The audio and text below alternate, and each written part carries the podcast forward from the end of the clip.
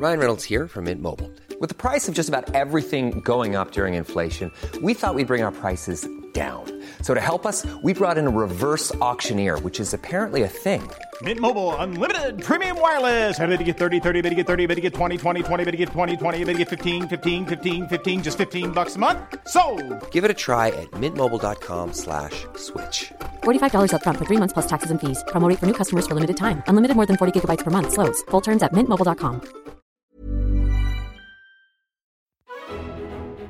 Mes chers camarades, bien le bonjour et bienvenue dans ce nouvel entretien historique en compagnie de Marjolaine Boutet, historienne spécialiste de la représentation de l'histoire dans les séries. Des plus anciennes comme Papa Schulz, aux plus récentes comme la mythique série Rome, cet entretien sera l'occasion d'aborder la manière dont l'histoire est traitée à travers elle, mais aussi comment les historiens et historiennes peuvent travailler sur les séries comme ils travaillent sur d'autres sources comme des livres ou des peintures. Préparez votre couette et votre chocolat chaud, on fonce dans l'univers des séries avec Marjolaine Boutet. Bonne écoute à tous sur Nota Bene.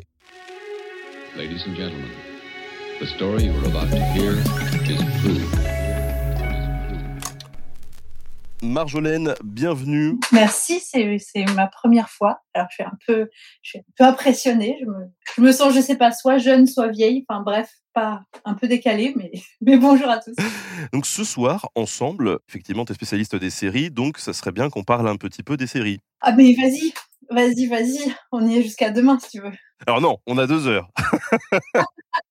donc ce soir, on va parler de plusieurs trucs euh, ensemble, à la fois de l'histoire des séries, parce que je pense que c'est assez intéressant. D'ailleurs, on a fait un épisode sur YouTube hein, pour euh, essayer de reprendre un petit peu, tout ça, euh, mais aussi sur l'histoire dans les séries.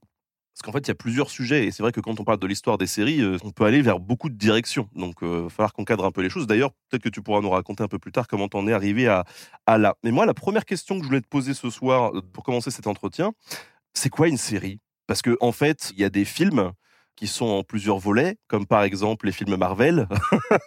Pourquoi c'est pas une série? Alors, euh, en fait, si c'est une série, alors qu'est-ce que c'est une série? Classiquement, si tu veux, en théorie littéraire, on distingue une série d'un feuilleton.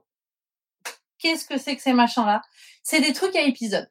En fait, si tu veux, c'est très ancien parce que euh, je pense que les hommes, depuis qu'ils savent parler, peut-être même avant, se racontent des histoires.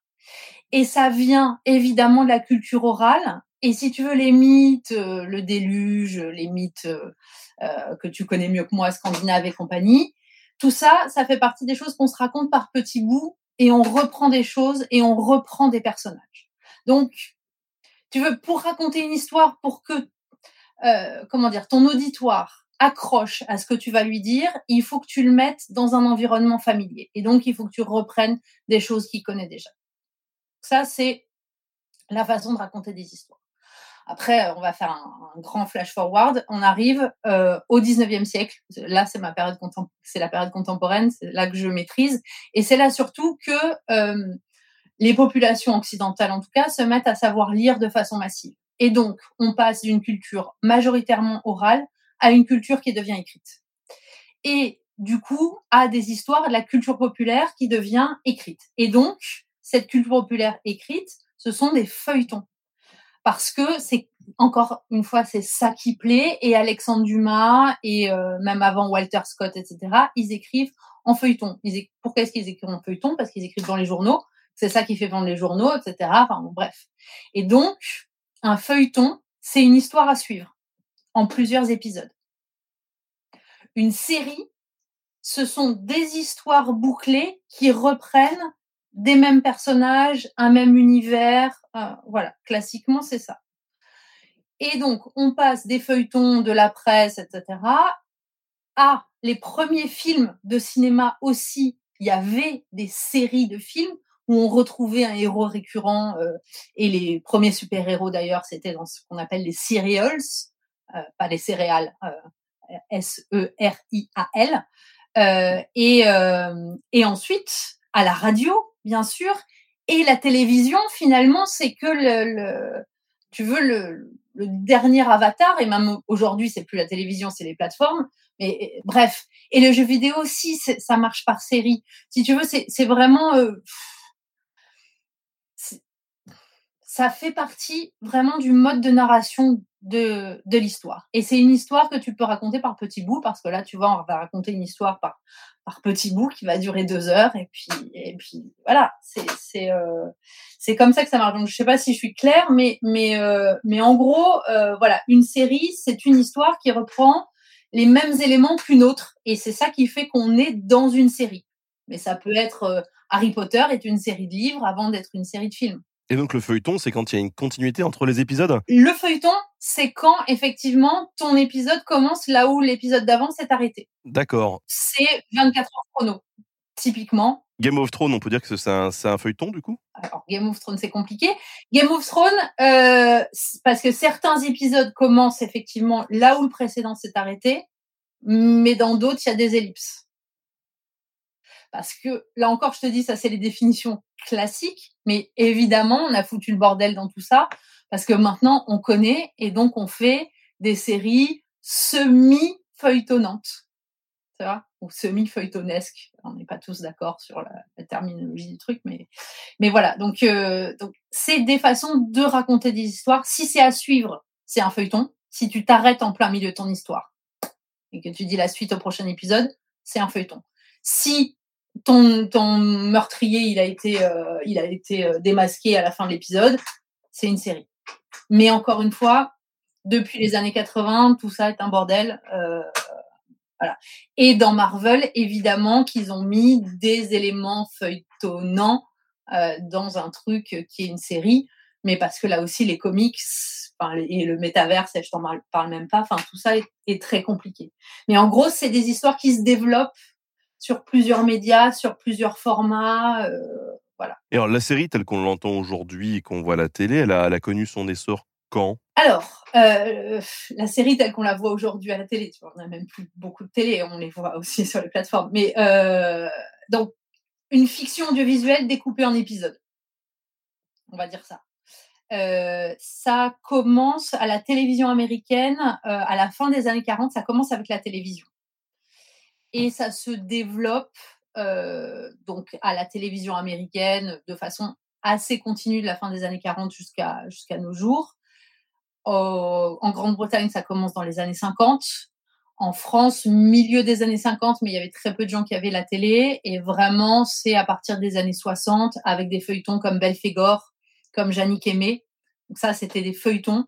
Euh, voilà. Et puis ensuite, des séries comme euh, Les Brigades du Tigre, ou comme... euh, voilà. Donc ça, ça fait en gros 70 ans que ça existe, les séries télévisées, et que ça ne cesse de se complexifier dans l'approche narrative et le rapport, le rapport à l'image, le rapport à la narration. Et évidemment, ça a, un- une incidence sur la façon de raconter l'histoire, puisqu'on va parler de séries historiques à un moment donné, j'imagine. Oui.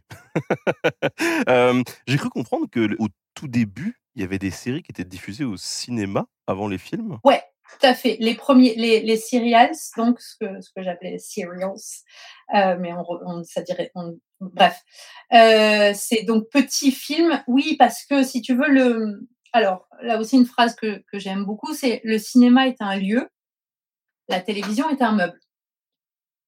Donc, le cinéma, au départ, c'est un lieu. Et euh, dans les années, enfin, dès le départ, en fait, c'est un lieu euh, populaire dans lequel les gens viennent, c'est pas cher, ils viennent en famille. Et pour les faire venir ou revenir, parfois ils vont voir plusieurs fois le même film. Et pour leur donner envie de voir la prochaine, euh, tu leur mets là encore un héros récurrent.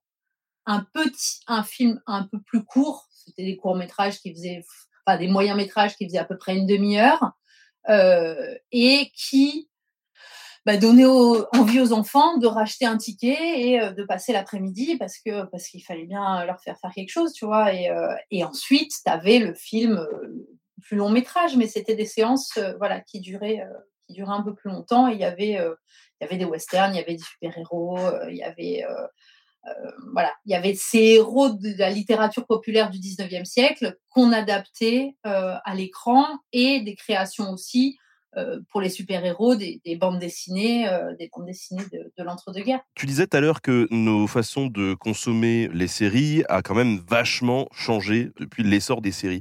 Est-ce que tu peux nous détailler un petit peu les grandes étapes ou les séries peut-être marquantes qui ont fait évoluer ce modèle et puis aussi les, les acteurs économiques au sens du terme qui ont pu euh, justement euh, faire croître ce modèle-là? Là, je pense fort à une plateforme en particulier qui est en train de, de perdre des abonnés en ce moment, mais Oui, mais il y en a d'autres. Mais, Il y en a d'autres. Mais, c'est ce que je disais au départ. Le cinéma, c'est un lieu, la télévision, c'est un meuble. Donc, on va partir très concrètement. Euh, les séries des années, euh, alors les séries des années 40, on les a perdues parce qu'elles étaient même pas enregistrées. C'était vraiment les, premières séries, c'est on a mis des caméras dans les studios de radio. Comme tu vois, on met, euh, voilà, on met une caméra dans mon bureau et là où je te racontais un truc de radio, et ben ça devient, ça devient une série parce qu'il y a une caméra. Donc c'était, c'était, voilà c'était du stream euh, comme on fait maintenant. Euh, et les, si tu veux, les écrans de télé, c'était à peine plus grand que nos écrans de smartphone, mais c'était du noir et blanc et c'était pas la qualité géniale. Donc, encore une fois, ce qui comptait beaucoup, c'était le son plus que l'image. Et puis, avec le temps, les, les, les écrans sont agrandis. Et puis au milieu des années 60, mais il faut attendre vraiment les années 70 pour que la plupart des gens aient des télé couleurs. Euh, la plupart des gens, jusqu'à la fin des années 70, ont trois chaînes. Et en Europe, euh, c'est des chaînes publiques. En- Aux États-Unis, c'est des chaînes euh, privées. Et en Grande-Bretagne, c'est un mix des deux, parce que- parce qu'ils sont toujours entre les deux. Euh, voilà, donc tu as trois chaînes que tu changes avec d'abord euh, une espèce de molette où vraiment faut que tu règles, tu vois, comme les radios. euh. Donc c'est très compliqué de changer de chaîne. Donc tu, vas passer ta soirée sur une même chaîne. Puis à partir des années 60, tu commences à avoir des boutons poussoirs. Mais donc pour changer de chaîne, il faut que tu te lèves quand même pour appuyer sur ton bouton poussoir et changer. Voilà. Donc, là aussi, tu le fais pas beaucoup. Euh, donc tu restes quand même assez fidèle à, ces grandes chaînes, euh, euh, à ta chaîne préférée, la première chaîne ou la deuxième chaîne en France. Voilà. À partir des années 80, et c'est là que ça et tout ça change forcément des choses aussi sur la façon dont tu fais des séries. À partir des années 80, deux révolutions majeures la télécommande. Là, c'est la fin, là tu zappes et le magnétoscope. Ce qui veut dire que tu passes d'un public captif devant une chaîne de télé et tu passes la soirée et t'avales les pubs et t'avales les programmes euh, qu'on te propose à euh, des téléspectateurs qui deviennent actifs et qui peuvent choisir de regarder en différé, qui peuvent choisir de regarder plusieurs programmes en même temps. Euh, ça les intéresse pas, hop, ils passent à autre chose. Euh, voilà. Et donc, à partir des années 80, les séries qui étaient, on va dire, des années 50 aux, années 70, des trucs très classiques, des récits où on te prend par la main euh, du début à la fin, où il n'y a pas, euh, il y a pas tellement de suspense, où on te répète souvent les choses. Enfin, bon, voilà. À partir des années 80, tu vas passer à beaucoup plus de feuilletons pour rendre les gens accros et pour rendre les gens captifs, parce que c'est plus la télé qui te rend captif, ça va être la fiction. Et c'est euh, ben, c'est euh, Dallas euh, à la télévision. Il y a eu, enfin, c'est une évolution qui est un peu plus continue que ça, mais en gros, enfin, Dallas c'est une vraie, euh, c'est une vraie révolution parce que c'est les techniques du feuilleton qui étaient réservées à la journée au départ, donc à un public plutôt féminin, donc ce qui veut dire que tout le monde s'en foutait. Mais en fait, enfin, les narrations étaient déjà très compliquées, qui passent aux séries du soir. Et là, les gens commencent à, les gens commencent à en parler. Et notamment avec Dallas, tu as le fameux JR, qui est le premier euh, personnage principal que tout le monde adore détester. Tu passes de, là encore, pour caricaturer, de euh, Charlie Ingalls dans La petite maison à prairie, le papa qui a toujours raison, qui est toujours gentil, qui s'énerve jamais, etc., etc., à le mec qui est capable de tout euh, et, et des pires trucs et tu sais pas de quoi il est capable et, euh, et, ça, ça va rendre les gens euh, littéralement dingos. Et à partir de là, euh, c'est la liberté, c'est la liberté des scénaristes. Et à partir de là aussi, les séries se mettent à avoir, et les personnages de séries se mettent à avoir une mémoire et un passé. Et donc à évoluer. Et des années 80 jusqu'à aujourd'hui, vraiment, tu ne cesses d'avoir de plus en plus de complexité dans la narration et de plus en plus d'éléments euh, euh, feuilletonnants, des genres qui se mélangent, parce qu'avant c'était très, euh, tu regardais une série western, tu regardais un policier, tu regardais une comédie familiale. À partir des années 80, on se met à mélanger tout ça. Ça rend des séries drôlement intéressantes, mais ça c'est aussi possible parce que bah, il y a eu 30 ans d'histoire derrière et que les téléspectateurs, ils savent très bien à quoi s'attendre. Euh, ils connaissent très bien les codes des genres. Et ça, c'est un truc très important aussi pour les séries historiques, euh, dont on va peut-être arriver à parler. Mais, euh, mais voilà, mais c'est c'est- c'est ce, cette évolution-là euh, qui va plus vite aux États-Unis qu'ailleurs, mais, finalement, euh, finalement, tous les, autres pays euh, finissent par, euh, euh, rattraper ça et avoir ce même genre de, de comportement et de, à partir des années 80, euh, la télévision euh, dans le monde, c'est une télévision avec une télécommande euh, et de plus en plus souvent un magnétoscope à partir des années 90. Et l'arrivée des plateformes en, en ligne, pour le coup, ça va bouleverser encore le. Et alors, l'arrivée des, des- Alors, il y a, y a d'autres, euh, à partir des années 80 et 90 surtout pour la, pour la France, mais 80 pour les États-Unis, tu as l'arrivée du câble. Et donc, tu passes de trois chaînes à, fin des années 90, 300. Plus une télécommande, plus, enfin, voilà. Euh, donc, tu as la multiplication des chaînes, donc la dispersion du public. Donc là où avec trois chaînes, il fallait que tu fasses des trucs susceptibles de plaire à tout le monde, donc tu faisais de la glace à la vanille, euh, tu peux te permettre de euh, faire de la glace à l'avocat avec un twist de machin et en fonction en fonction de ton public. Donc ça, ça change aussi et ça change aussi le propos des séries qui peuvent être beaucoup plus des séries de niche, des séries pour telle ou telle euh, communauté, pour tel ou tel public, euh, voilà. Et enfin, effectivement, dernière, euh, alors, dernière révolution, c'est à la fois la PIC TV et les plateformes. Vois, c'est- moi, je, je- je te parle d'un temps où il était encore possible de regarder toutes les nouvelles séries américaines, grâce à cousinDamérique.com, évidemment. Euh, mais mais jusqu'au début des années 2010, je voyais toutes les nouveautés. Après, je les regardais pas toutes euh, au long de la saison, mais j'étais capable de tout regarder. Maintenant, c'est devenu totalement impossible. Donc, on est passé à, à l'ère de la peak TV, où rien que pour les séries américaines, tu en as plus de 400 nouvelles séries par an. Ah ouais. Plus tu rajoutes avec les plateformes des séries du monde entier. Enfin, bon, voilà, donc c'est- totalement dingo. Euh, donc là, il y a le, nombre de séries qui a, très largement augmenté et la délinéarisation. C'est-à-dire que là encore, les séries maintenant sur les plateformes sont disponibles pour la plupart d'un coup. Tu as la saison entière. Donc, tu as un bouquin en fait que tu lis au rythme que tu veux.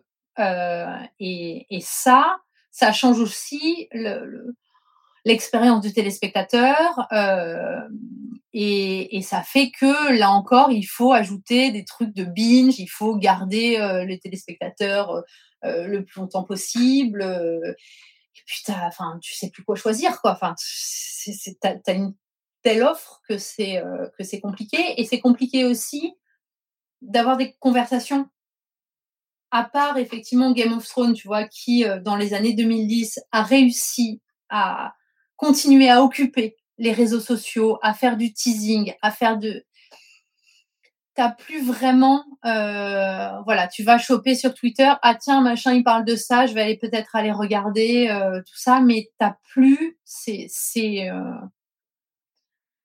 en tout cas c'est très rare d'avoir vraiment un truc dont tout le monde parle à un moment donné et qui va emporter tout le monde en même temps. Et, c'est ça, euh, voilà, c'est ça qui, disparaît avec la délinéarisation, c'est ce truc de, on regarde tous ensemble. Et d'ailleurs, les, plateformes y reviennent. Maintenant, ils te proposent, ouais, allez euh, regarder euh, tous ensemble. Et avec le confinement, c'était un peu, c'est un peu revenu aussi. ce- besoin de regarder les choses tous ensemble. Et c'est pour ça que finalement, la télé-réalité ou le sport restent des rendez-vous qui continuent à rassembler euh, des gens parce qu'il y a ce côté euh, direct et ce côté aussi de tiens on va commenter euh, l'amour est dans le pré sur Twitter tous ensemble. Voilà, si tu le regardes en avance sur Salto, bah t'es pas pas dans le truc. Donc c'est voilà. C'est clair, le, le côté communautaire est vachement important, c'est évident. Comme dans le jeu vidéo, je suis resté pendant des années hein, sur World of Warcraft, alors que en fait, je jouais plus, quoi. Je discutais juste quand j'étais connecté. Oui, et tu vois que je pense que Twitch aussi, euh, c'est important euh, parce que ça, ça permet aussi, voilà, de regarder un truc tous ensemble en même temps. Euh, un truc que tu choisis, donc c'est vraiment une adaptation de, ouais, de la télévision, du direct, mais aux réseaux sociaux et, et à ces choses plus, plus communautaires. Voilà, mais, donc c'est ça qui est, ça qui est passionnant parce que si tu veux, tu peux pas, euh, et c'est en ça qu'on fait de l'histoire, si tu veux, tu peux pas désolidariser le, fond de la forme et le, ce que tu regardes, de comment tu le regardes, dans quelles conditions, euh, sur quel type d'écran, sur quel type d'appareil. Euh, et c'est pour ça que, enfin, voilà, on fait aussi de, l'archéologie des médias quand on fait de l'histoire des médias. Et, et, mes premières séries, tu vois, je me les faisais littéralement envoyer par la poste en, en cassette VHS. Euh, les, épisodes de China Beach, euh, voilà, c'est comme ça, c'est un type que j'avais trouvé, que j'ai jamais rencontré, euh, et, euh, et qui m'envoyait des, des cassettes vidéo par la poste. J'ai ce souvenir en tout cas de, de commander, non pas des séries, mais des films que je recevais par la poste avec mon père quand j'étais gamin. Et Netflix, Netflix a, a commencé comme ça, c'était un système d'envoi de DVD par la poste au départ. Avant de passer peut-être à, à l'histoire dans les séries, alors euh, ceux qui n'ont pas vu la série, vous bouchez les, les oreilles. Bon, peut-être que ça se trouve tu l'as pas vu, donc euh, on n'en parlera pas. Mais est-ce que tu as eu l'occasion de voir WandaVision? Hum, Parce que justement, il y a un côté très méta dans l'histoire des séries que moi j'ai adoré. ouais, Peut-être que tu peux expliquer très très succinctement le principe de chaque épisode. j'ai j'ai adoré aussi. Donc, donc Vendavision, ça fait partie du métaverse, du MCU, etc. Un truc très très compliqué. Mais bref, c'est une série qui rend hommage à ces sitcoms familiales qui ont effectivement évolué avec le temps. Et, et, et, et l'intelligence de, de Vendavision, c'est que euh, l'évolution du genre de la sitcom familiale correspond à l'évolution de son mariage, de, de sa relation à- à- avec, avec son mari, en fait. Et, et donc, effectivement, dans les années 50, tu commences, tout le monde il est, même c'est en noir et blanc, tout le monde il est beau, tout le monde il est gentil, euh, les voisins sont gentils, on se, on se sourit, on vit dans ces banlieues des années 50 avec les pelouses manucurées, euh, on est parfaitement habillé, parfaitement coiffé et tout. Ensuite, donc, elle passe dans les années 60, donc la couleur arrive euh, je crois que c'est là qu'elle commence à avoir des gamins euh, et donc tu as euh, les, problèmes de gamins qui braillent et de, couches à changer, voilà. Et à partir des années 70, donc les gamins deviennent un peu plus grands et là il commence à y avoir un peu des, dissonances dans le récit et dans cette image de, famille de famille parfaite parce qu'on se rend compte que se passe peut-être des trucs un peu dans cette banlieue parfaite. Et à partir des années 80, euh, là, ça commence vraiment à devenir complexe et à devenir méta parce que les séries aussi sont devenues méta à ce moment-là, c'est-à-dire qu'elles étaient conscientes d'être des séries. Et donc, le mari devient lui aussi conscient d'être le personnage d'une série. Alors, on ne sait pas trop qui écrit cette série, on ne sait pas trop encore, euh, voilà. Et c'est, moi, j'ai évidemment, j'ai, adoré, mais c'est une série qui, qui forcément, ça, enfin, voilà, ça s'adresse. Mais c'est ça aussi le, la force de ce type de, narration. De, je vais diriger là, à partir de la rentrée un- une thèse sur les super-héros. Euh, mais euh, ces, narrations super-héroïques ou ces, grandes narrations populaires, c'est qu'elles sont en fait compréhensibles à des tas de niveaux de lecture. Et que même si tu n'as jamais vu euh, de séries, euh, euh, de séries des années 50, euh, tu comprends, tu comprends un peu euh, ce qui se passe et, du coup tu peux avoir aussi envie euh, d'aller voir euh, d'aller voir ces séries là et, à quoi ça fait référence. Enfin c'est des circulations comme ça, mais ouais Vendavision évidemment. Enfin c'est voilà c'était la série c'était la série pour moi, mais il y a la- l'avantage des séries américaines c'est qu'elles ont c'est qu'elles ont une mémoire. Euh, ce qui a beaucoup moins, même si c'est en train de venir dans les séries françaises. Attention, il ne faut pas faire de la caricature. euh, voilà, les séries Tu, françaises. tu veux dire qu'elle elle s'auto-référence moins? Enfin, elle se référence moins entre elles? Oui, oui. Euh, et, et surtout, il n'y a pas de, il n'y a pas de rediffusion des vieilles. Enfin, maintenant avec la TNT un peu plus. Mais si tu veux, aux États-Unis, I Love Lucy, qui est la série euh, euh, mythique, euh, série familiale des années 50, là, il y a eu un truc sur Amazon Prime avec Nicole Kidman, justement, qui s'appelle Being the Ricardos et qui raconte en fait la fabrication de cette série.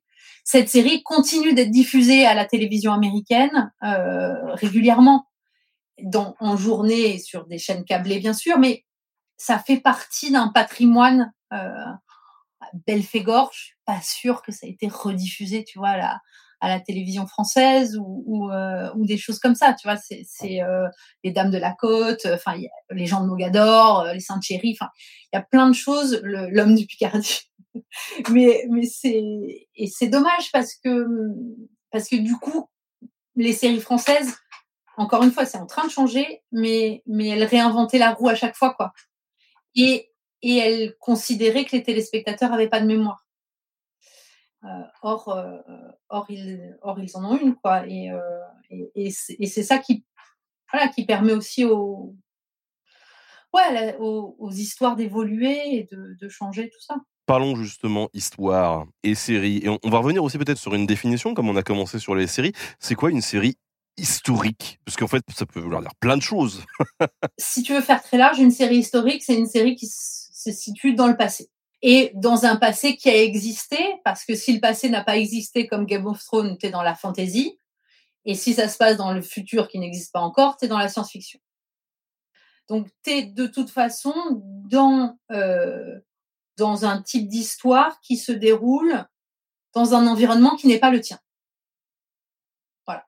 Donc, euh, de façon très large, euh, c'est ça une série historique. Donc, c'est une série qui se déroule dans un passé qui a existé, ou en tout cas qui, qui pourrait être le tien, où il n'y a pas de, il y a pas de monstre, il n'y a pas de dragon, il n'y a pas de. euh, voilà.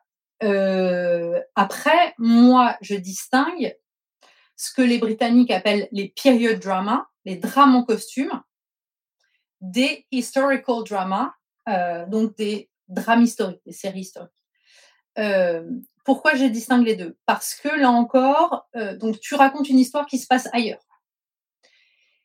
À quoi te sert cet ailleurs? À quoi te sert ce passé? Est-ce que c'est juste comme dans Rain, tu vois, pour euh, mettre des meufs de Gossip Girl euh, en crinoline euh, et en corset? Bon. Ou est-ce que c'est pour raconter vraiment Anne Boleyn, raconter vraiment la Renaissance, raconter vraiment les guerres de religion, voilà. Donc euh, c'est- vraiment la, la place que tu accordes à euh, à, à ce passé justement. Est-ce que c'est ton sujet ou est-ce que c'est ton décor? Et évidemment, tu as plein de euh, plein de degrés euh, dans, dans tout ça. Euh, et, c'est là que et c'est là que ça devient euh, et c'est là que ça devient intéressant parce que et c'est là que que la que la réflexion en fait sur une série historique devient aussi forcément une réflexion sur ce qu'est l'histoire. Et ce sur que c'est pourquoi tu racontes le passé. Et en l'occurrence là tu fais pas que le raconter c'est que tu le montres aussi. Tu le reconstitues. Et c'est la grande différence entre l'écriture de l'histoire et le fait de filmer un truc historique. C'est-à-dire, si je sais pas la couleur de cheveux d'Anne Boleyn ou si je sais pas euh, si elle avait des lacets à ses chaussures ou pas, c'est pas grave, je l'écris pas. Mais si je fais une série historique où mon personnage c'est Anne Boleyn, je ne peux pas ne pas savoir ou ne pas décider quelle est la couleur de sa robe, comment elle s'attache, où est-ce qu'elle s'arrête, le décolleté, comment est-ce qu'elle est maquillée, comment est-ce qu'elle est coiffée, euh, comment elle parle, comment elle marche, enfin, tu vois, et, et, et donc là, évidemment, euh, tu, es plus encore, mais, l'histoire c'est ça, tu es plus encore confronté au silence des sources.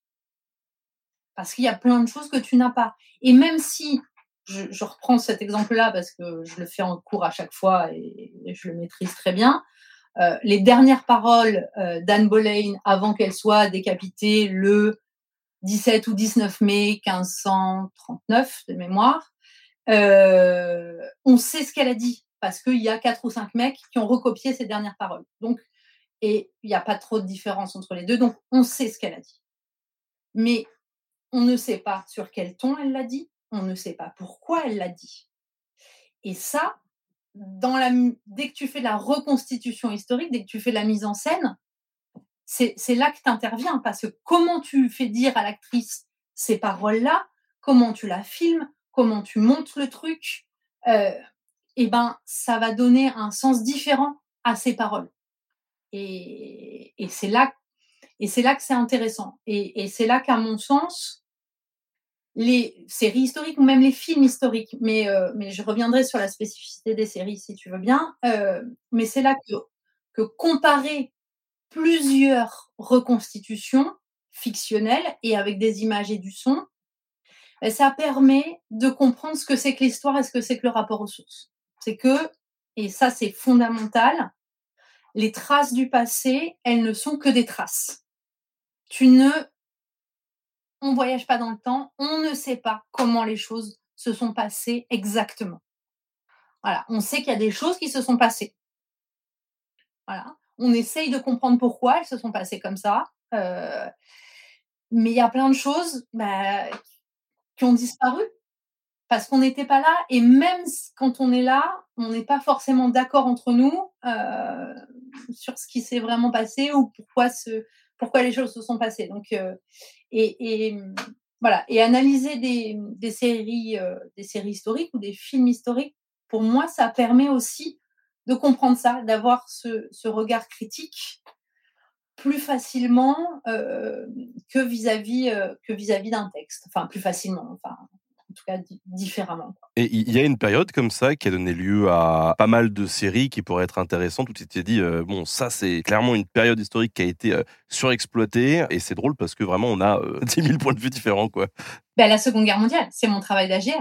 La Seconde Guerre mondiale, c'est le sujet où tu as le plus de livres d'histoire, où tu as le plus de romans, où tu as le plus de films et où tu as le plus de séries. C'est vraiment, c'est le mythe de notre période contemporaine. Et c'est le truc qui fascine. Enfin, dès que tu fais une vidéo où il y a nazi dedans, euh, enfin voilà. Sur Facebook, en tout cas, ils me disent que sur les stats, il faut que je continue à faire des vidéos Seconde Guerre mondiale. Mais, voilà. Mais, mais, parce que, parce que euh, c'est une histoire géniale. Et donc c'est pour ça que c'est pour ça que mais j'avais commencé à, travailler sur la guerre du Vietnam.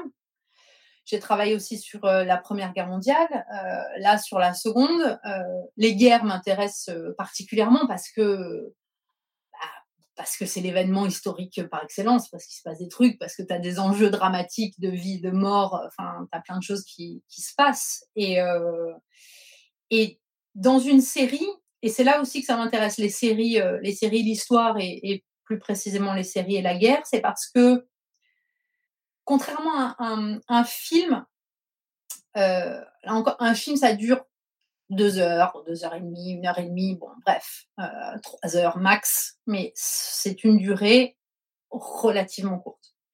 Une série, ça peut durer des centaines d'heures. Et on va évidemment parler du village français, euh, sur laquelle j'ai énormément travaillé. Euh, donc, un village français, c'est 72 fois 52 minutes. Donc, c'est euh, plus de 60 heures pour te raconter la Seconde Guerre mondiale. Bien évidemment, c'est beaucoup plus court que la Seconde Guerre mondiale, mais c'est déjà beaucoup plus long qu'un film.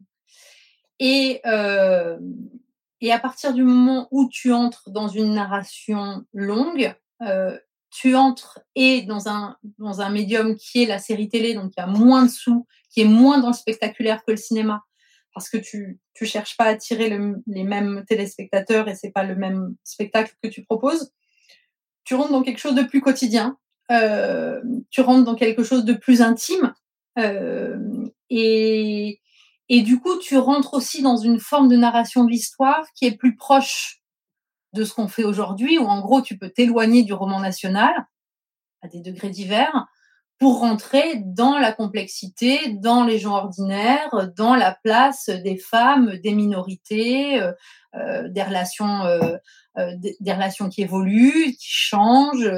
voilà, tu, tu es plus obligé de raconter juste une histoire d'amour et tu t'arrêtes à ils se marient, ils se marient, ils ont beaucoup d'enfants. Voilà. Au début de ton propos, tout à l'heure, tu disais qu'effectivement, pour accrocher les gens à un récit, il fallait euh, se servir de ce qu'ils connaissent. Donc, euh, d'utiliser des clichés pour leur raconter une histoire. Donc, tu penses que toi, justement, les films sont beaucoup plus sujets à subir ces clichés que les séries qui peuvent prendre le temps de les démonter ou en tout cas de, de les représenter, mais de de façon plus nuancée? Alors, je pense que les, les clichés, il y en a, il y en a dans les deux cas, mais effectivement, la série, la série permet d'avoir le temps de les démonter. Euh, je vais prendre un exemple parce que ça, a été demandé sur, euh, sur Twitter, donc à la demande générale, je vais parler de Rome. Euh, Rome, dans le premier épisode, t'as Vercingétorix. Et t'as Vercingétorix avec un casque à cornes et des moustaches. Et là, évidemment, t'as tous les spécialistes des Gaulois. Quoi, comment, etc., etc., voilà. Mais tu es dans le premier épisode. Et si tu veux que mettre tes téléspectateurs dans ton truc, on est dans la Rome antique, on est avec des légionnaires, on est avec Jules César, euh, c'est euh, il a franchi le Rubicon, euh, euh, voilà, et il ramène donc Vercingétorix et d'autres euh, à Rome. Il faut qu'on le reconnaisse tout de suite. Donc il lui faut des moustaches et un casque, machin. Après, dans la deuxième saison, quand Cléopâtre arrive, là, comme ton truc est installé, que les téléspectateurs ils savent, voilà, là, Cléopâtre, tu lui mets les cheveux courts euh, comme moi, euh, tu la représentes un peu moyen-orientale, euh, voilà, on sait pas trop, et tu en fais une héroïnomane parce que parce que tu peux t'amuser. Et elle a un petit nez. Voilà, si tu la mets dans le premier épisode, bah, il faut qu'elle arrive comme Elisabeth Taylor, tu vois. Donc c'est là que voilà, c'est là que les, clichés et euh, il y a eu des questions, je crois, sur Twitter ou quoi, sur le, réalisme. Et c'est ça qu'il faut que, les gens comprennent aussi que le réalisme, c'est pas la réalité.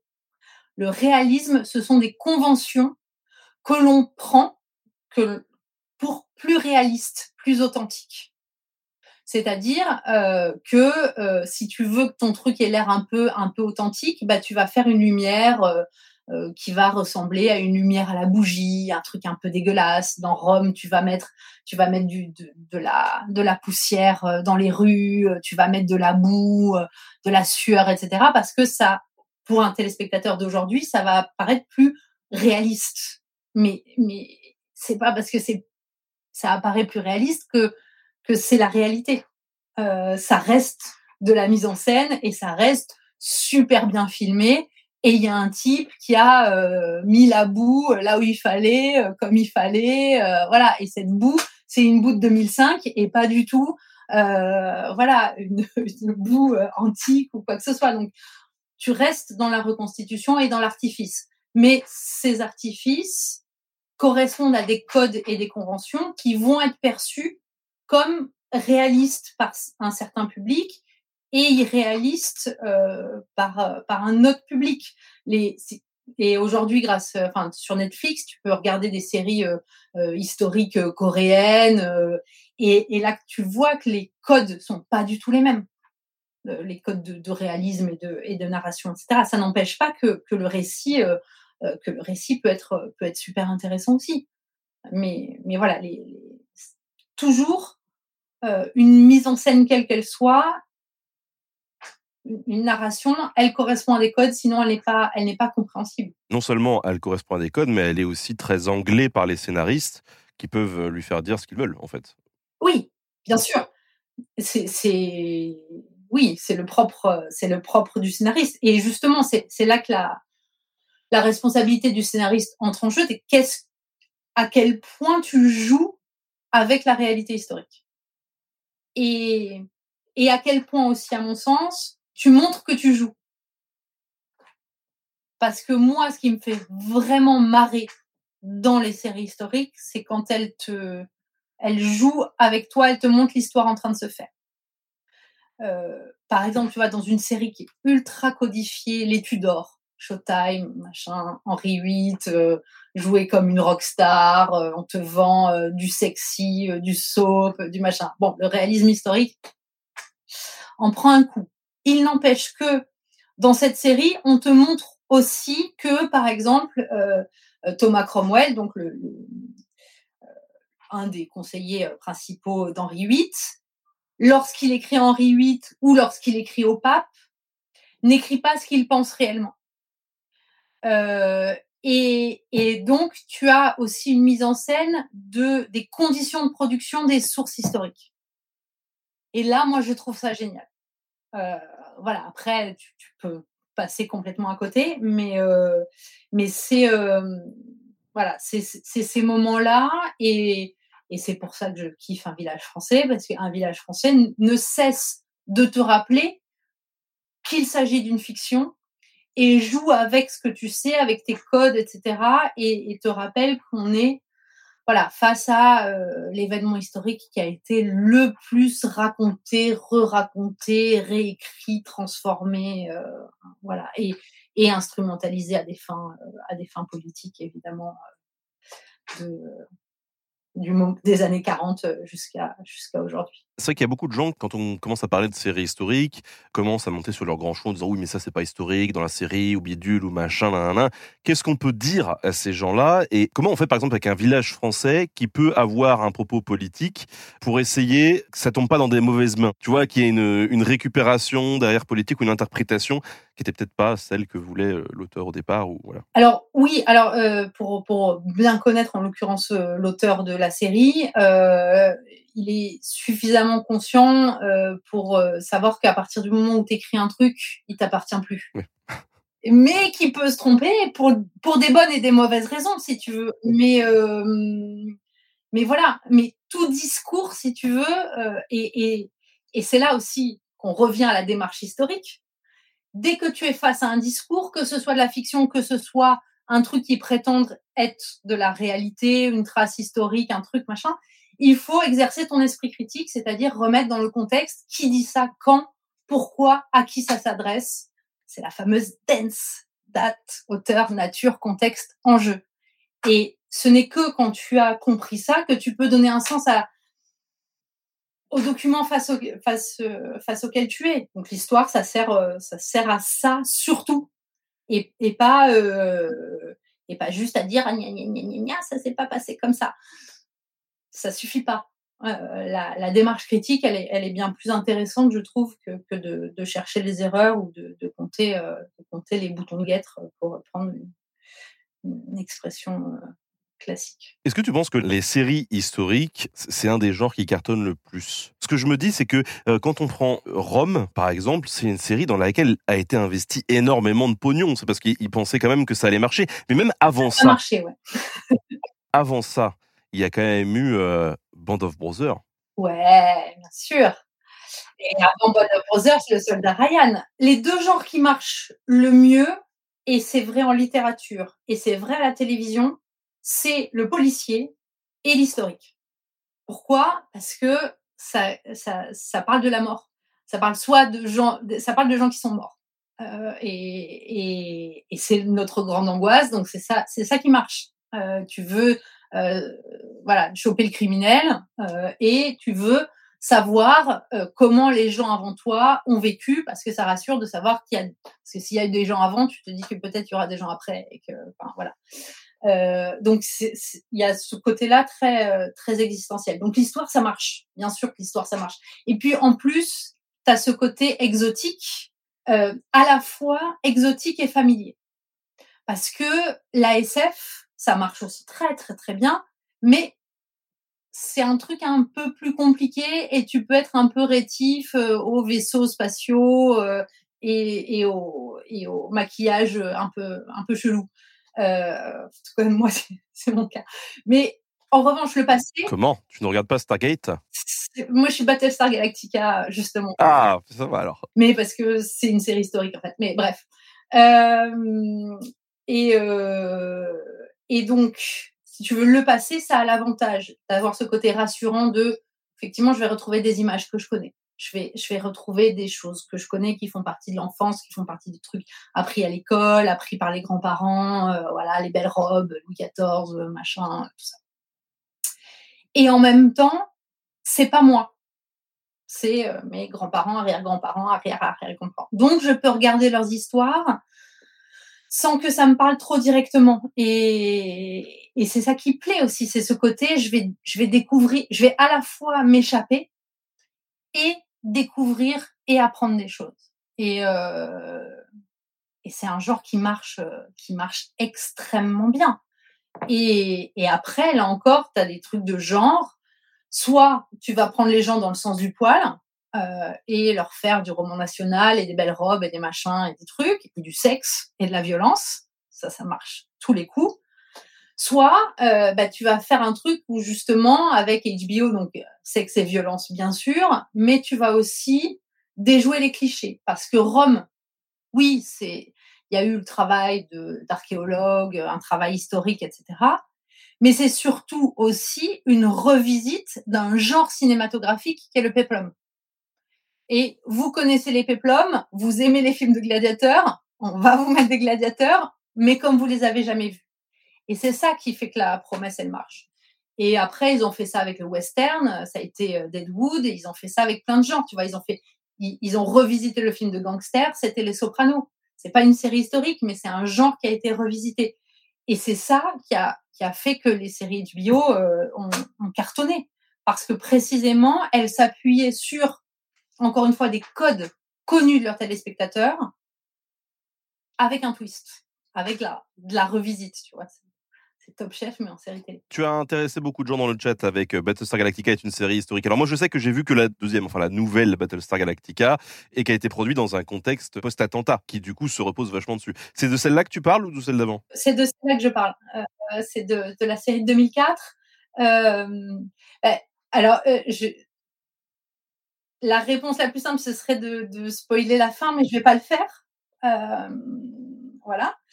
Euh, mais donc, pour les gens qui ont vu la fin, ils comprennent ce dont je parle. Et pour ceux qui n'ont pas vu la fin, c'est aussi une série. Donc, c'est une série qui a été euh, donc c'est un remake post 11 septembre où donc il y a le terrorisme, la guerre contre la terreur, euh, les attentats suicides qui sont euh, qui sont vraiment très présents. Et euh, dans la saison 3, sur laquelle j'ai particulièrement travaillé, le début de la saison 3 qui se passe dans un contexte d'occupation, avec des résistants, avec des collaborateurs. Euh, c'est une revisite de l'histoire de France par un scénariste australien dans une série américaine euh, qui est extrêmement intéressante parce que là encore, tu reconnais Pétain, tu reconnais Laval, tu reconnais les résistants, mais comme ils t'ont changé le contexte, euh, du coup, tu revois les choses différemment. Il y a des personnages auxquels tu t'étais attaché euh, qui sont des collabos les résistants vont commettre des attentats suicides avec des ceintures d'explosifs. Et donc là, tu Voilà. Et c'est ce genre de, de, dissonance cognitive et de, voilà, de, de, reprendre des éléments historiques que tu connais et les réagencer autrement qui provoque la réflexion. Et, et, à partir du moment où tu provoques la réflexion, pour moi, c'est gagné. Enfin, c'est, voilà, c'est, c'est, à ça que sert, euh, euh, c'est à ça que sert la fiction aussi, à, à nous sortir du, du, du, trop connu, du trop familier, euh, et, et, et, voilà, et à nous permettre de réinterroger des choses qu'on pensait savoir. Mais donc une série historique, ça n'est pas qu'une série qui se passe dans un cadre historique. Et non, et, et c'est et c'est ça que j'ai dont j'ai parlé avec euh, avec Nicolas Charles sur Histoire en série, teaser la semaine prochaine, Histoire en série, Papa Schultz. Euh, Papa Schultz n'est pas une série qui parle de la Seconde Guerre mondiale. Papa Schulz est une série qui parle de la guerre froide et des années 60. Parce que c'est une série qui a été produite dans les années 60. Et c'est pas parce que tu mets euh, des costumes, euh, euh, des costumes de la Wehrmacht et des croix gammées et que tu fais croire qu'ils sont dans un, stalag que ça parle de la Seconde Guerre mondiale. C'est un, film, n'importe quoi, un film, une série, etc. même s'il prétend te, te parler du passé, et eh ben te parle toujours du présent et du moment où il a été produit. Et c'est ça qui est et c'est ça qui est très compliqué aussi quand tu quand tu travailles sur l'histoire des représentations et sur l'histoire des représentations du passé, je dis ça pour les futurs étudiants en master ou en thèse, c'est que quand tu travailles sur Papa Schulz, non seulement tu dois connaître la Seconde Guerre mondiale, mais tu dois connaître aussi le contexte des États-Unis dans les années 60. Et c'est que avec ces deux contextes-là que tu arrives à donner, à donner du sens. Euh, voilà, si, si on parlait d'une série contemporaine des années 60, série euh, familiale de base, tu te contentes du euh, contexte des années 60. Tu n'as pas besoin de rajouter la Seconde Guerre. When you make decisions for your company, you look for the no-brainers. And if you have a lot of mailing to do, stamps.com is the ultimate no-brainer. It streamlines your processes to make your business more efficient, which makes you less busy. Mail checks, invoices, legal documents, and everything you need to keep your business running with stamps.com.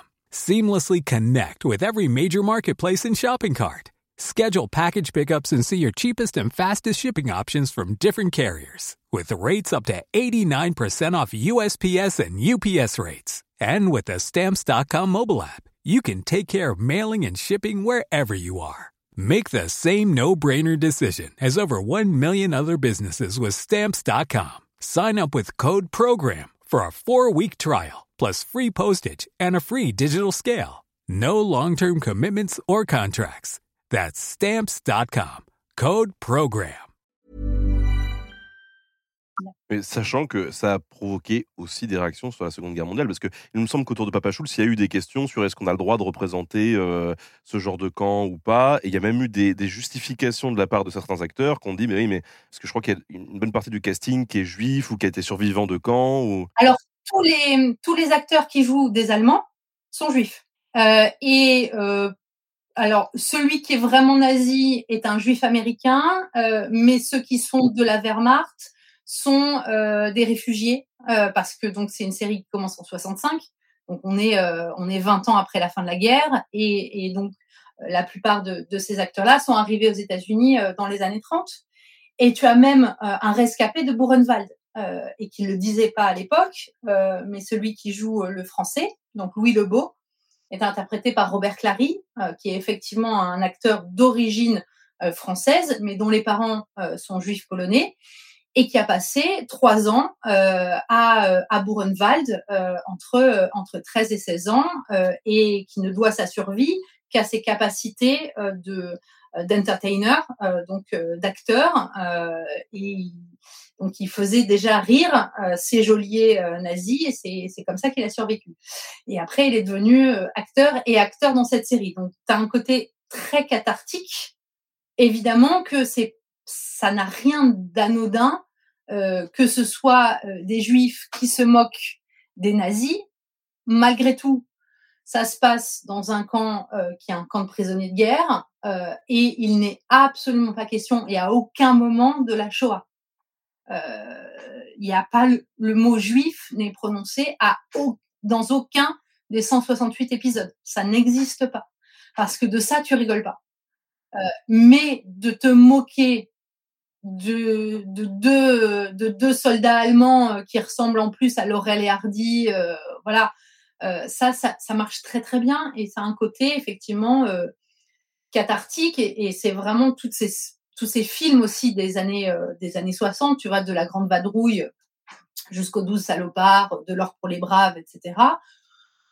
Où, là encore, c'est, c'est pas des nazis, c'est, c'est des types en costume auxquels tu vas casser la gueule et c'était des Indiens dans les westerns et ça devient là des nazis parce que, parce que c'est le film d'action, mais n'était absolument pas dans, dans, dans un truc réaliste. Mais malgré tout, tu es dans un truc cathartique et un truc qui permet aussi dans le contexte de guerre froide et dans le monde libre, de dire finalement on a bien rigolé, finalement cette guerre c'est pas si grave. Et finalement on peut refaire du business avec les Allemands de l'Ouest parce que eux les pauvres ils ont rien fait euh, si euh, ils tendaient pas le bras ils étaient envoyés sur le front de l'Est puisque c'est ça que raconte euh, que raconte Papa Schulz donc, malgré tout, on fait tous partie du même monde. Et les méchants, bah, ils sont forcément en Allemagne de l'Est, euh, voire, euh, voire plus loin, euh, tu vois, en, en URSS. Et c'était bien pratique d'avoir deux Allemagnes. ça permettait aussi de, de, se réconcilier, de faire la guerre et de faire la paix, pardon.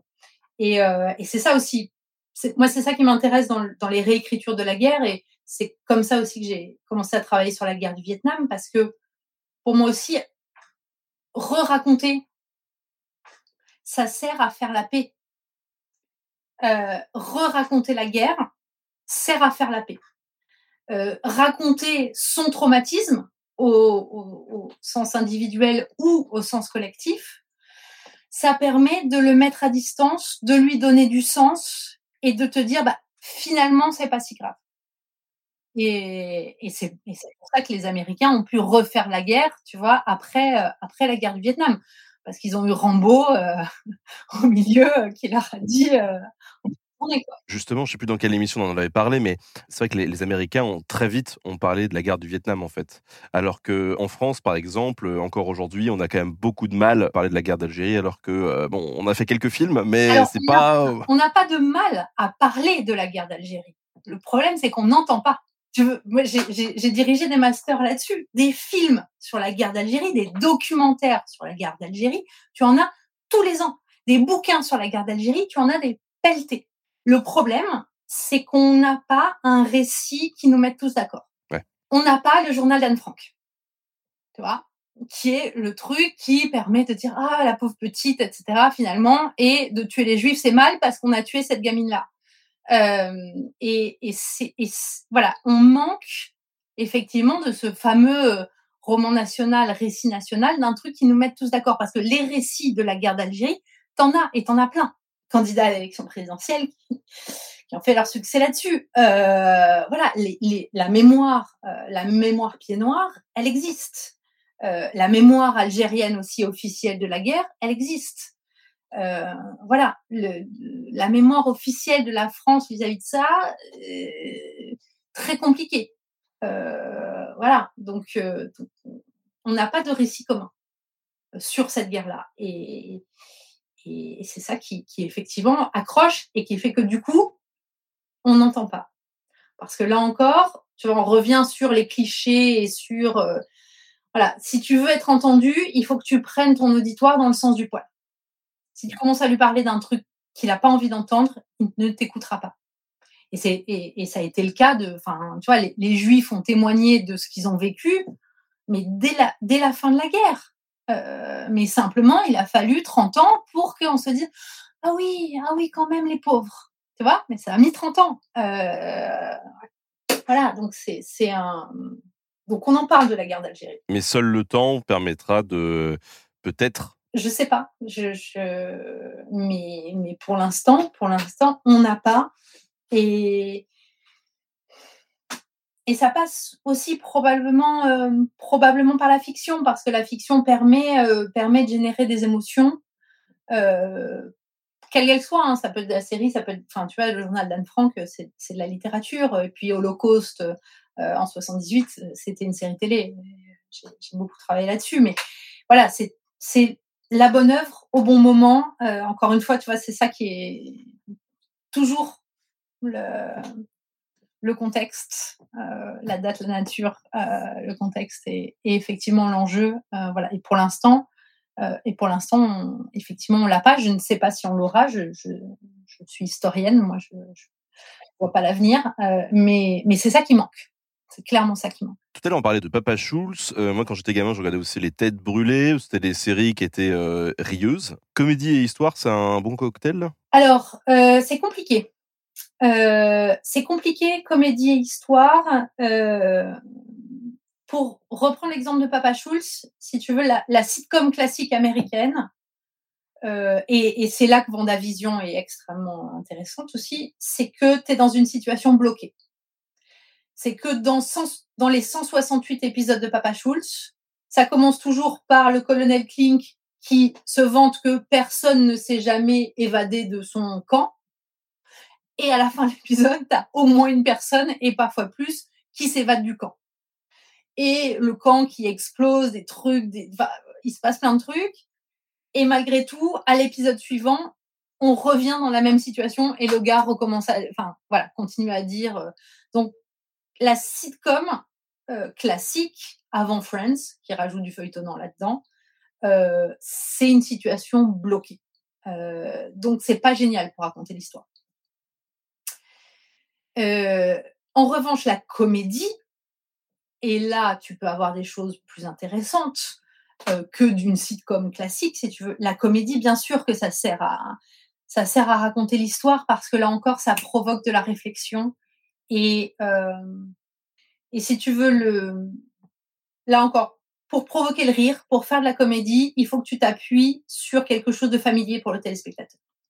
Il faut que tu partages avec ton auditoire euh, un sens de ce qu'est la norme, de ce qu'est la réponse attendue à telle situation ou à tel comportement.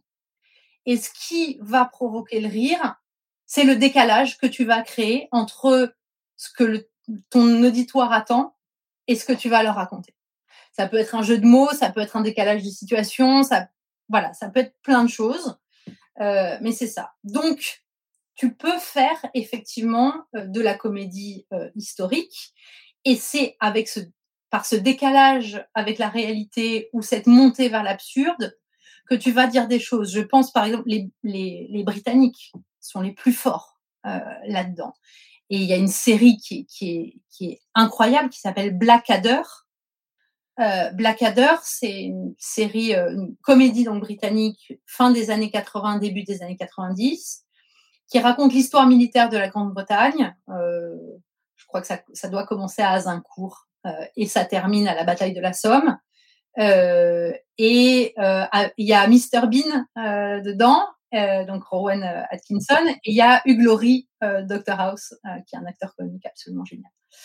Et on les retrouve donc, ils jouent des soldats à différentes, périodes de, de, l'histoire britannique. Moi, ce qui m'a intéressé, évidemment, parce que j'ai travaillé sur la Première Guerre mondiale, c'est la bataille de la Somme, donc c'est la, quatrième, la quatrième saison, où, par l'absurde, ils te font comprendre à quel point c'était horrible et à quel point la hiérarchie militaire, etc. Tu as, un épisode qui, est terrible où euh, donc c'est toujours euh, le pauvre, euh, Mr Bean, euh, Rowan Atkinson, qui est euh, accusé, qui est condamné à mort euh, pour avoir mangé le pigeon voyageur du général, qui était qui était son, animal, euh, son animal fétiche, etc., son animal de compagnie, machin, et euh, Rowan Atkinson, par bêtise, a, bouffé le, a bouffé le piaf.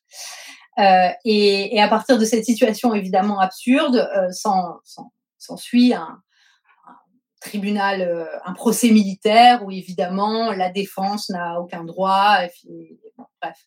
Et donc par ce passage à l'absurde, tu dénonces, euh, tu dénonces des choses, tu fais passer des choses, et ça n'empêche pas, euh, ça n'empêche pas l'émotion parce que parce que dans les meilleures comédies, enfin les larmes, elles sont, elles sont toujours, elles sont toujours très proches, et la comédie, la tragédie, c'est euh, c'est vraiment très très très puissant. Et puis euh, pour parler là encore d'une série que, que, je pense les gens attendent, Camelot. Et oui, parce que dans le chat, ça commençait à en parler en disant c'est quoi son avis sur Camelot? Voilà, évidemment. Alors, euh, j'ai donné là cette année un, un cours donc sur les, les médiatisations de l'histoire. J'ai parlé de l'histoire sur YouTube notamment, mais j'ai aussi fait un, une, un passage sur la, la fiction, euh, la fiction historique, et j'ai commencé le cours par un extrait merveilleux des Fesses de Guenièvre euh, voilà, et qui, et qui là encore euh, met en scène l'écriture de l'histoire à la période médiévale et les codes justement et la licence poétique et euh, euh et tout ça et, donc euh, bah, évidemment enfin évidemment Camelot mais là, il faudrait que tu fasses une émission avec Justine Breton qui va te faire deux heures sur Camelot euh, si c'est pas déjà fait. On l'a pas fait encore euh, tous les deux sur sur Camelot. Je sais qu'il y a William Blanc qui est aussi particulièrement au taquet sur le truc. Ouais. Et donc, euh, oui, c'est là encore, dans la mesure où, là en plus, tu es, euh, dans de la légende. Donc, tu fais ce que tu veux, mais c'est aussi une série qui, bah, qui ne cesse de montrer qu'elle est une série et qu'elle est une fiction et de réfléchir à son statut de fiction et de réfléchir aussi au genre, puisque c'est une comédie qui devient du drame, euh, qui change de format et, c'est voilà, c'est enfin, Alexandre Astier. Mais, euh, mais c'est évidemment que ça fait partie de, de, ces séries qui, euh, ouais, qui, qui permettent, parce que c'est des codes que tout le monde connaît, parce que c'est un langage que tout le monde connaît, euh, de faire passer des idées complexes. Et, et, c'est pour ça que moi, je suis devenue euh, historienne des séries télé, euh, parce que j'avais envie de partir de quelque chose que tout le monde connaît.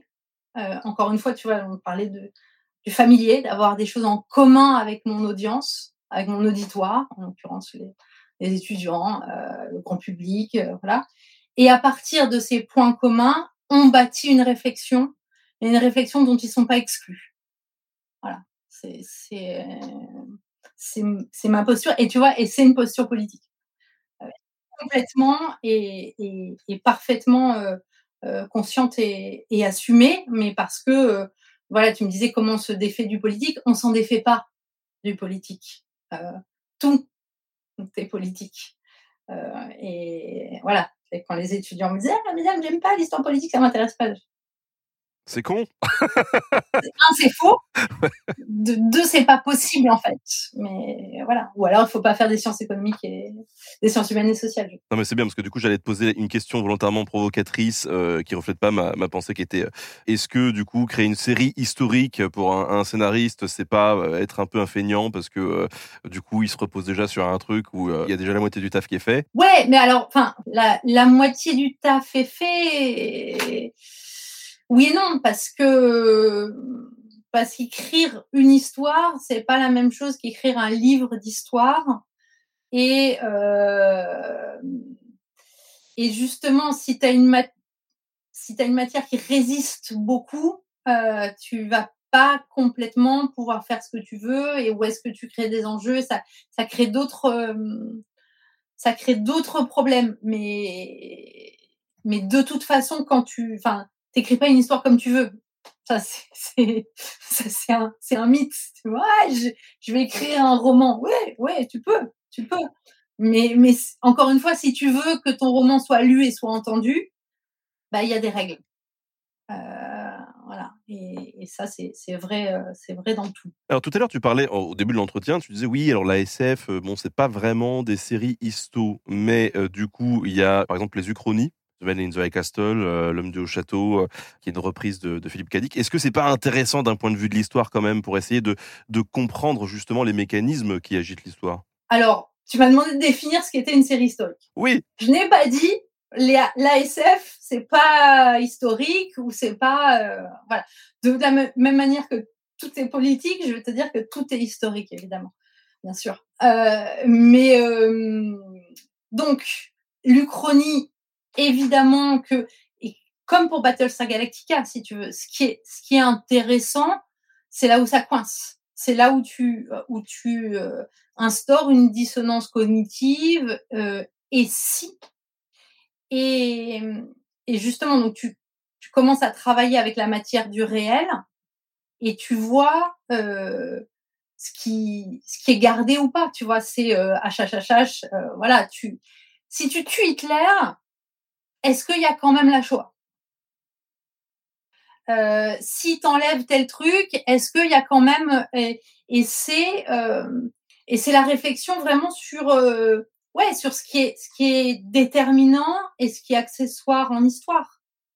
Euh, et ouais et bien sûr que c'est c'est euh, passionnant tu vois mais euh, par exemple aujourd'hui il n'y a pas Zelensky la guerre en Ukraine elle est pas du tout la même.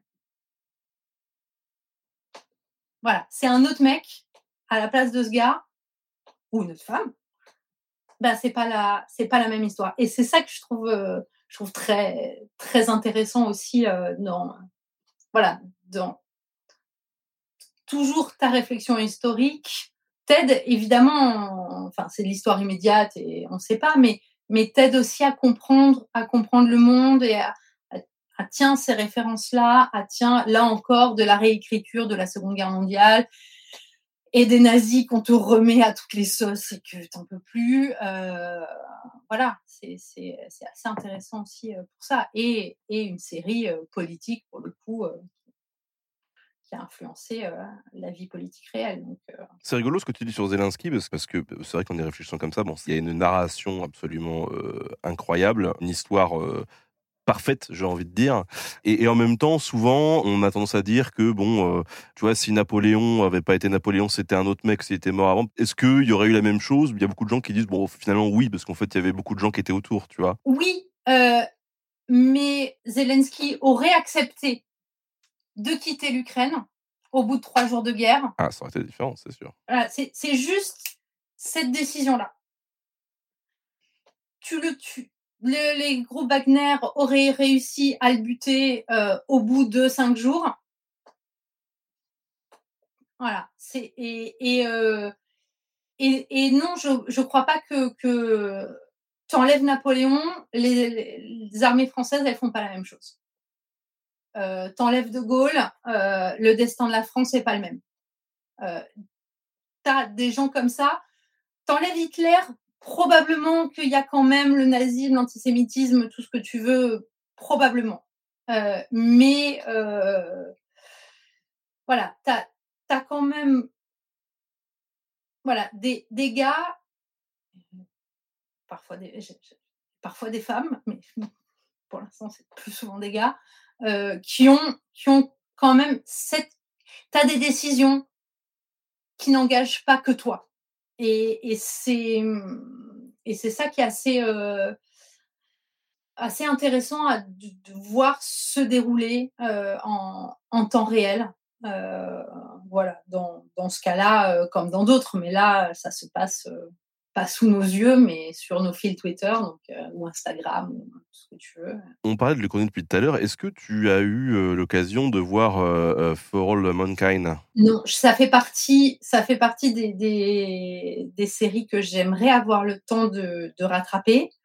Mais effectivement, comme en plus de mon travail d'historienne, je suis aussi critique de séries sur France Inter et que j'ai trois séries que je ne choisis pas à regarder à peu près pour toutes les trois semaines. tu vois, For All Mankind, là, il y a deux saisons. Ils en ont ajouté une trois. Là, pour l'instant, euh, j'ai pas le temps. Peut-être, euh, j'espère cet été, euh, mais ça fait partie des, des séries. Je te le souhaite.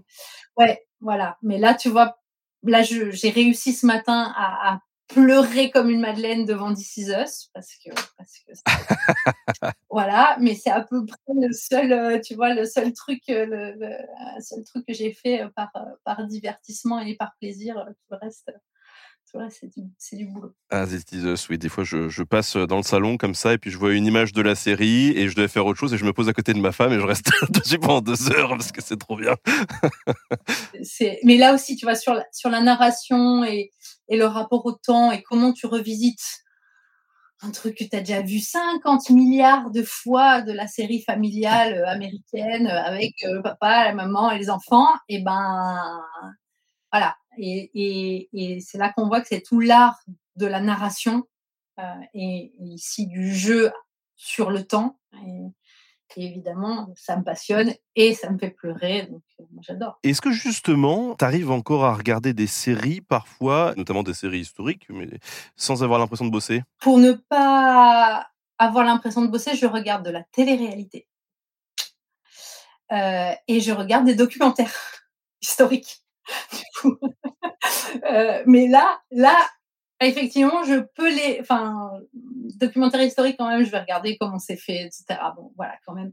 Mais, euh, mais si je veux vraiment me détendre, un, et ça, j'ai déjà dit sur France Inter et j'assume, un bon gros Selling Sunset des familles. Je sais pas ce que c'est. C'est euh, Barbie, euh, c'est Stéphane Plaza, mais Barbie. Ah, c'est bon, tu me l'as vendu. c'est des meufs dans des tenues improbables, avec des corps qui n'existent pas, sur des talons impossibles, qui te vendent à Los Angeles des maisons à des millions d'euros, mais surtout en fait qui dans ces décors euh, qui au début tu trouves sublimes et puis après ils se ressemblent tous, euh, bah, s'engueulent. Voilà, c'est c'est des mais elles ont elles ont vaguement vaguement du boulot et le lien avec This Is Us, c'est que dedans tu as l'ex-femme euh, de celui qui joue Kevin. Ah. Le spoil, donc tout, tout est lié. Mais, euh, mais oui, mais la télé-réalité, euh, voilà. Et les trucs de. Enfin, marié au premier regard, Colanta, vas-y. Moi, je peux te conseiller sur Netflix Envoyer du bois. C'est vachement bien. C'est un, gars qui, qui tient sa scierie au Canada et c'est vraiment un gros con. et genre, il va dire vas-y Kevin, tu viens, tu vas me couper euh, 10 arbres et c'est vachement bien. Ça vaut Tiger King ou parce que Tiger King c'était hyper bien. aussi. Ah, Tiger King, c'était pas mal aussi. Oui, oui. ouais. Envoyer du bois, ils parlent en euh, c'est quoi C'est des Québécois? C'est en le, le Canada anglophone et du coup ils font du voice-over par-dessus. Ah, euh, j'ai une grande passion pour le surdoublage. ouais. C'est vraiment, moi, j'ai bien aimé. J'attends la saison 2 pour savoir euh, comment ils vont faire pour pour amener le bois d'un point à un autre parce qu'ils ont créé une barge. Enfin, c'est très technique. Je, voilà, j'aime bien. Ça c'est ton côté bûcheron. euh. voilà. moi, moi, je suis plus euh, Barbie Los Angeles, euh, tu vois, et, et les talons 12. Mais, mais euh, non, mais enfin, de toute.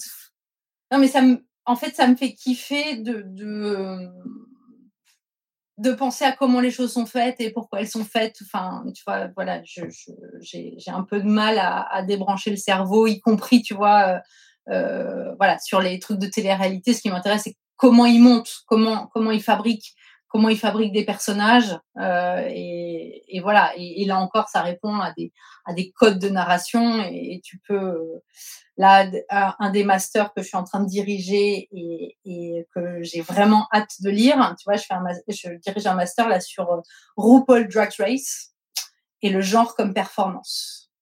Et et ça envoie là pour le coup ça envoie du bois parce que ça réfléchit justement au féminin, au masculin comme performance, euh, aux normes euh, que euh, s- RuPaul lui-même impose euh, à ses concurrentes et à partir du moment où tu mets des femmes trans là-dedans, comment ça, comment ça envoie tout valser et, et voilà. Et, l'étudiant m'a montré des, des, des extraits de ce truc-là que je regarde pas parce que là pour le coup j'ai pas le temps, mais qui qui sont politiques, qui sont touchants, qui sont engagés, euh, enfin voilà, et, et même, enfin tu vois, et, et dans tout ça, il se passe, euh, il se passe des choses. J'ai dirigé des masters sur, euh, tu vois, sur des jeux vidéo, enfin tout m'intéresse et je pense que c'est vraiment le, voilà, le regard critique et, et l'analyse. Tu vois, le, le gamin, il est parti de RuPaul et, et il a lu Judith Butler, quoi ben moi j'achète. Enfin, je trouve ça génial. Et, euh, et c'est pour ça que je, je fais ça aussi et que j'accepte ce, type de sujet. Euh, parce que, parce que voilà, ça me, je, trouve ça, je trouve ça chouette. Il y a de plus en plus de chercheurs et de chercheuses qui s'intéressent justement aux, aux séries. Oui, alors, euh, s'intéresser aux séries, c'est bien. Euh, travailler sur les séries, euh, ça demande du boulot, tu vois. Moi, ça fait ça fait 20 ans que je fais ça euh, et euh, voilà. Et, et c'est euh, ça, ça demande et c'est ce que me rendent compte mes, mes étudiants hein, au départ. Ouais, je travaille sur le cinéma, ouais, je travaille sur le jeu vidéo, je travaille sur un, un... et ben ils se rendent compte qu'il faut lire énormément. Euh, voilà, donc euh, donc il y a beaucoup de gens qui s'y intéressent. Euh, après, ça demande un temps monstrueux pour pour en faire vraiment quelque chose de, scientifiquement de scientifiquement solide. Je dis pas que je suis la seule à faire des choses scientifiquement solides, hein, mais mais je dis que voilà, c'est ça fait partie de ces trucs de mode et voilà.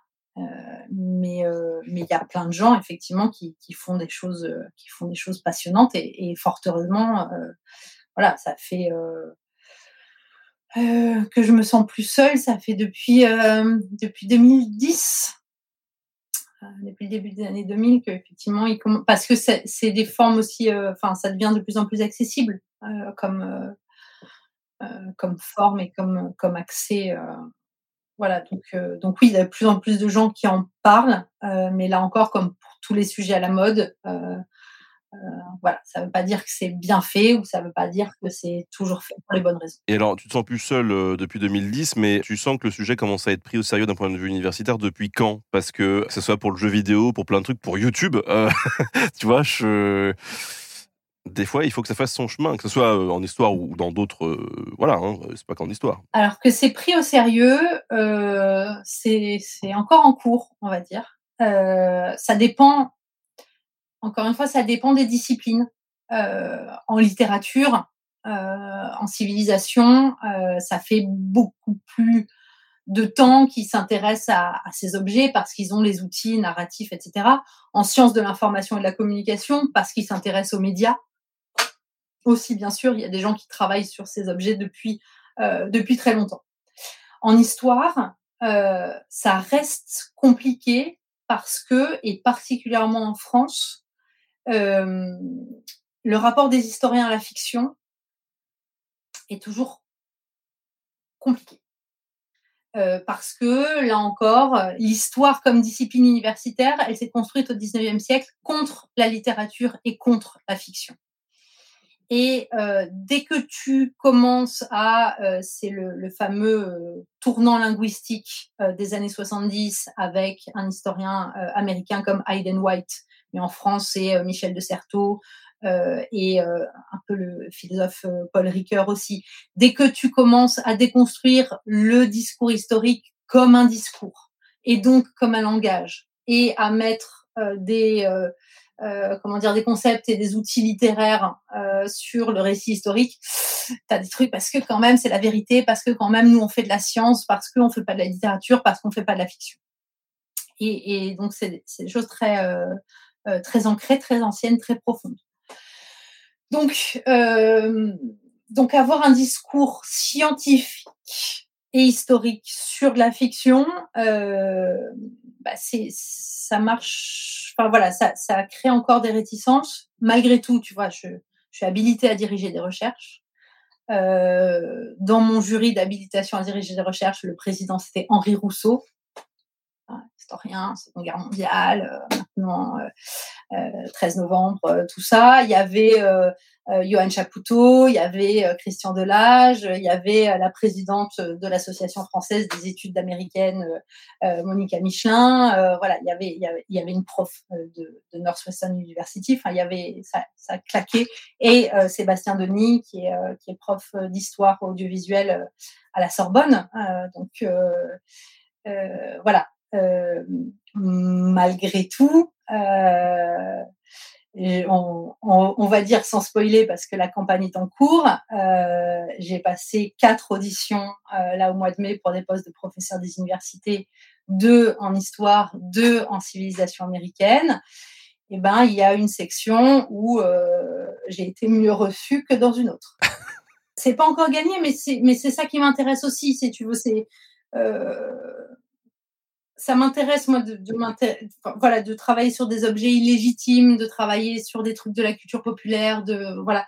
Et encore une fois, c'est une posture, euh, c'est une posture politique, c'est une posture militante si tu veux, euh, mais euh, aller dans les sentiers battus, ça m'intéresse moins euh, que, que de défricher ou que de et que d'ouvrir aussi. Tu vois, si si euh, si j'ai voulu être habilitée à diriger des recherches, c'est parce que justement moi je j'ai eu la chance d'avoir euh, donc euh, mon directeur de thèse, euh, euh, enfin de, de DEA et, et, de thèse Pierre Mélandry, tu vois, prof à Sciences Po en histoire des États-Unis, qui savait absolument pas ce qu'était une série télé.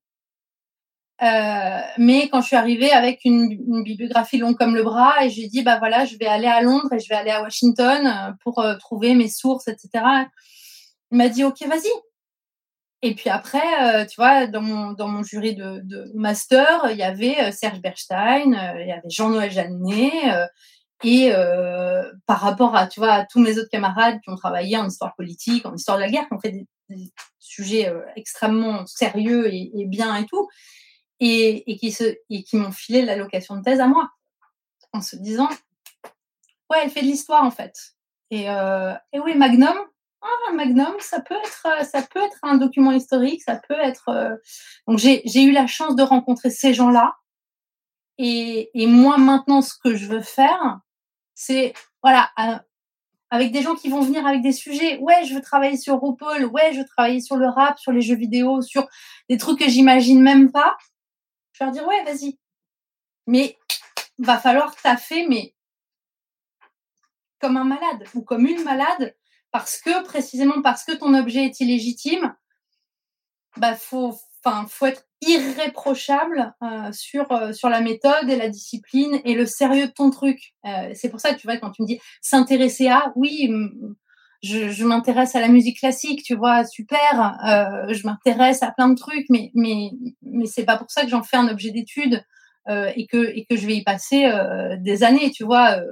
Papa Schultz, c'est- je m'intéresse pas à Papa Schultz. J'ai lu des tas de bouquins et je me suis tapé des dizaines d'épisodes de Papa Schultz et vas-y et, et, et décortique euh, le truc, euh, le sens du comique et le machin et enfin voilà, c'est pas juste j'ai vu Papa Schultz euh, euh, quand je rentrais de l'école, euh, tu vois, le, le samedi midi. T'arrives encore à rigoler devant Papa Schultz Euh, Est-ce que je rigole devant Papa Schultz Je rigole devant Papa Schultz en allemand.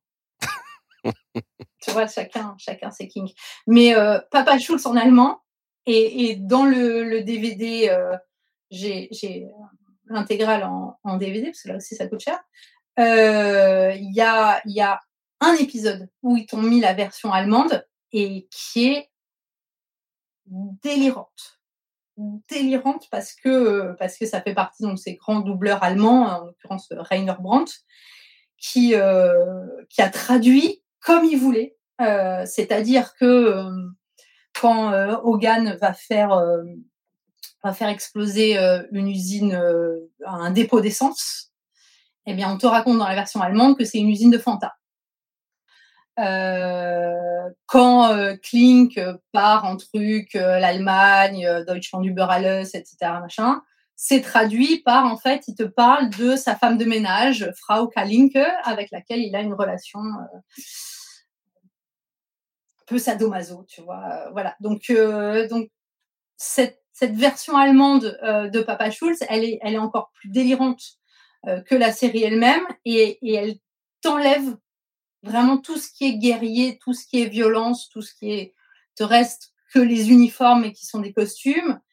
Et elle te raconte aussi des choses sur euh, l'Allemagne, la diversité de l'Allemagne et, et, euh, et cette réunification allemande des années 90, puisque la traduction date des années 90, euh, qui n'était pas forcément très, euh, très facile et où finalement le dernier souvenir commun, euh, bah, c'était la Seconde Guerre mondiale, qui n'est pas forcément le, le meilleur moment de, euh, de leur histoire, voire carrément, euh, carrément le pire. Donc, donc voilà, donc ça, ça me, tu vois, ça, me, ça me fait marrer. Après, quand Hogan se, se déguise en bonne femme et ouais, non, ça me, ça fait pas, ça fait pas plus rire que ça, mais, mais bon. On- a parlé de tout ça, de ta volonté de défricher le terrain, de d'en faire un objet d'étude sérieux, etc. Mais comment t'as mis le doigt dedans justement? Comment t'en es arrivé à te dire à un moment donné, mais euh, ça va être ça mon sujet d'étude?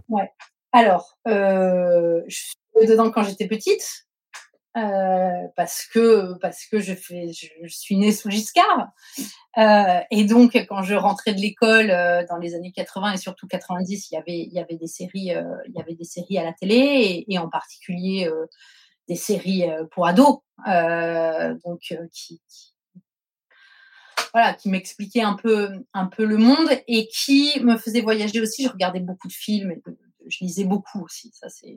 Mais et qui me, qui me montrait les États-Unis, évidemment. Enfin, j'étais fascinée par les États-Unis. Euh, et premier, donc premier choc, euh, la première fois que je suis allée aux États-Unis, donc j'avais 15 ans et euh, je regardais une série donc pour ados qui s'appelait Sauvé par le gong. Évidemment, en France, on l'a regardée doublée. Et j'allume la télé aux États-Unis et ça passait le samedi matin aux États-Unis. Et là, je me rends compte que Zach Morris, les vieux euh, s'en rappelleront, euh, qui était le héros euh, de la série, donc euh, un collégien, machin, eh bien, euh, je me rends compte que Zach Morris avait mué. Et que euh, dans la série française, le doublage français, eh ben, il avait gardé une voix de petit garçon alors qu'il avait désormais, euh, tu vois, un corps euh, davantage, euh, davantage d'homme. Euh, et, et donc là, premier, premier choc, tiens, euh, d'abord, un, c'est doublé. Euh, de deux, ce que j'entends, c'est pas forcément euh, ce qu'on dit, voilà. Et c'est une vraie personne, parce que quand tu regardes un film de cinéma, tu, ne vois pas grandir les héros. Voilà, là, là vraiment, il y avait ce, garçon qui, dont je me rendais compte qu'il avait grandi comme les vrais garçons autour de moi. Donc premier choc. Deuxième, euh, deuxième choc, donc dans ces séries des années 90 euh, que je regardais, euh, j'avais l'impression que tous les pères avaient fait la guerre du Vietnam. et que donc la guerre du Vietnam était une expérience commune aux Américains et un truc qui avait permis aux pères de devenir des hommes des vrais. Et au lycée, donc en terminale, programme la guerre du Vietnam, et là je me rends compte qu'il n'y a que 8% de la population américaine qui a fait la guerre du Vietnam. Et donc ça, c'est resté dans un coin de ma tête, parce que d'un côté, tu vois, dans les séries, j'avais l'impression que c'était 100%, et je savais que la réalité historique, justement, c'était 8. Euh, donc je, je, garde ça dans un coin de ma tête et puis je fais des études, euh, classe prépa, Sciences Po, tout ce que tu veux, machin, euh, une, licence, une licence et une maîtrise d'histoire de l'art. Et euh, cette euh, maîtrise d'histoire de l'art se passe pas très bien parce qu'on me reproche de faire de l'histoire et pas de l'histoire de l'art. Bon, très bien. Euh, je pleure euh, beaucoup euh, parce que j'ai une mauvaise note et ça ne fait jamais plaisir. Et euh, pendant que je pleure, je trouve euh, en librairie euh, un bouquin écrit par Martin Wacler qui s'appelle Les miroirs de la vie et qui, pour la première fois, écrit donc dans un livre, dans un truc légitime, tu vois, voilà, que les séries ça parle effectivement de la société américaine et que ça a des inspirations euh, euh, littéraires, euh, politiques, culturelles, voilà. Et je lis pour la première fois dans un bouquin ce que j'ai toujours ressenti, tu vois, en regardant des, des séries, en allant aux États-Unis, des choses comme ça. Et donc à partir de là, armée de ce livre et d'un début de bibliographie, je retourne à Sciences Po. Et c'est là que face donc à Pierre Mélandry, que j'avais jamais rencontré, et euh, un historien des relations internationales qui s'appelle Maurice Weiss. J'arrive avec mon petit papier et je leur dis, alors voilà, mon projet de DEA euh, en histoire, c'est les séries télé, la guerre du Vietnam. Et euh, je vais aller trouver telle et telle série à tel et tel endroit et je vais lire tel et tel bouquin. Toute ma bibliographie était en anglais parce qu'à part euh, ce bouquin de, Martin Winkler, il y avait quelques dictionnaires, mais, vraiment pas, pas grand-chose. Et j'ai eu la chance énorme, mais, enfin, qui me disent, hum, d'abord ils m'ont dit, vous êtes sûr quand même, il y a des belles archives euh, d'affiches du Parti communiste, de l'entre-deux-guerres, euh, tout ça, si vous voulez travailler sur l'image, vous venez d'histoire de l'art, euh, ça. Je dis non, non, non, moi je veux travailler là-dessus. Ils m'ont dit ok, mais ils auraient pu me dire non. Enfin, tu vois, ça tient pas à grand chose. Et, et voilà. Et, à partir de là, parce qu'ils parce qu'ils m'ont dit oui, parce parce que Pierre Mélandry m'a laissé faire les choses comme je voulais, en, en me guidant sans trop euh, voilà, sans trop en avoir l'air. Euh, et, et, donc à ma soutenance de, de DEA, c'est là c'est là qu'ils m'ont dit que j'étais l'historienne. Et ils m'ont donné une allocation de thèse et ils m'ont dit bah maintenant il faut passer la grecque.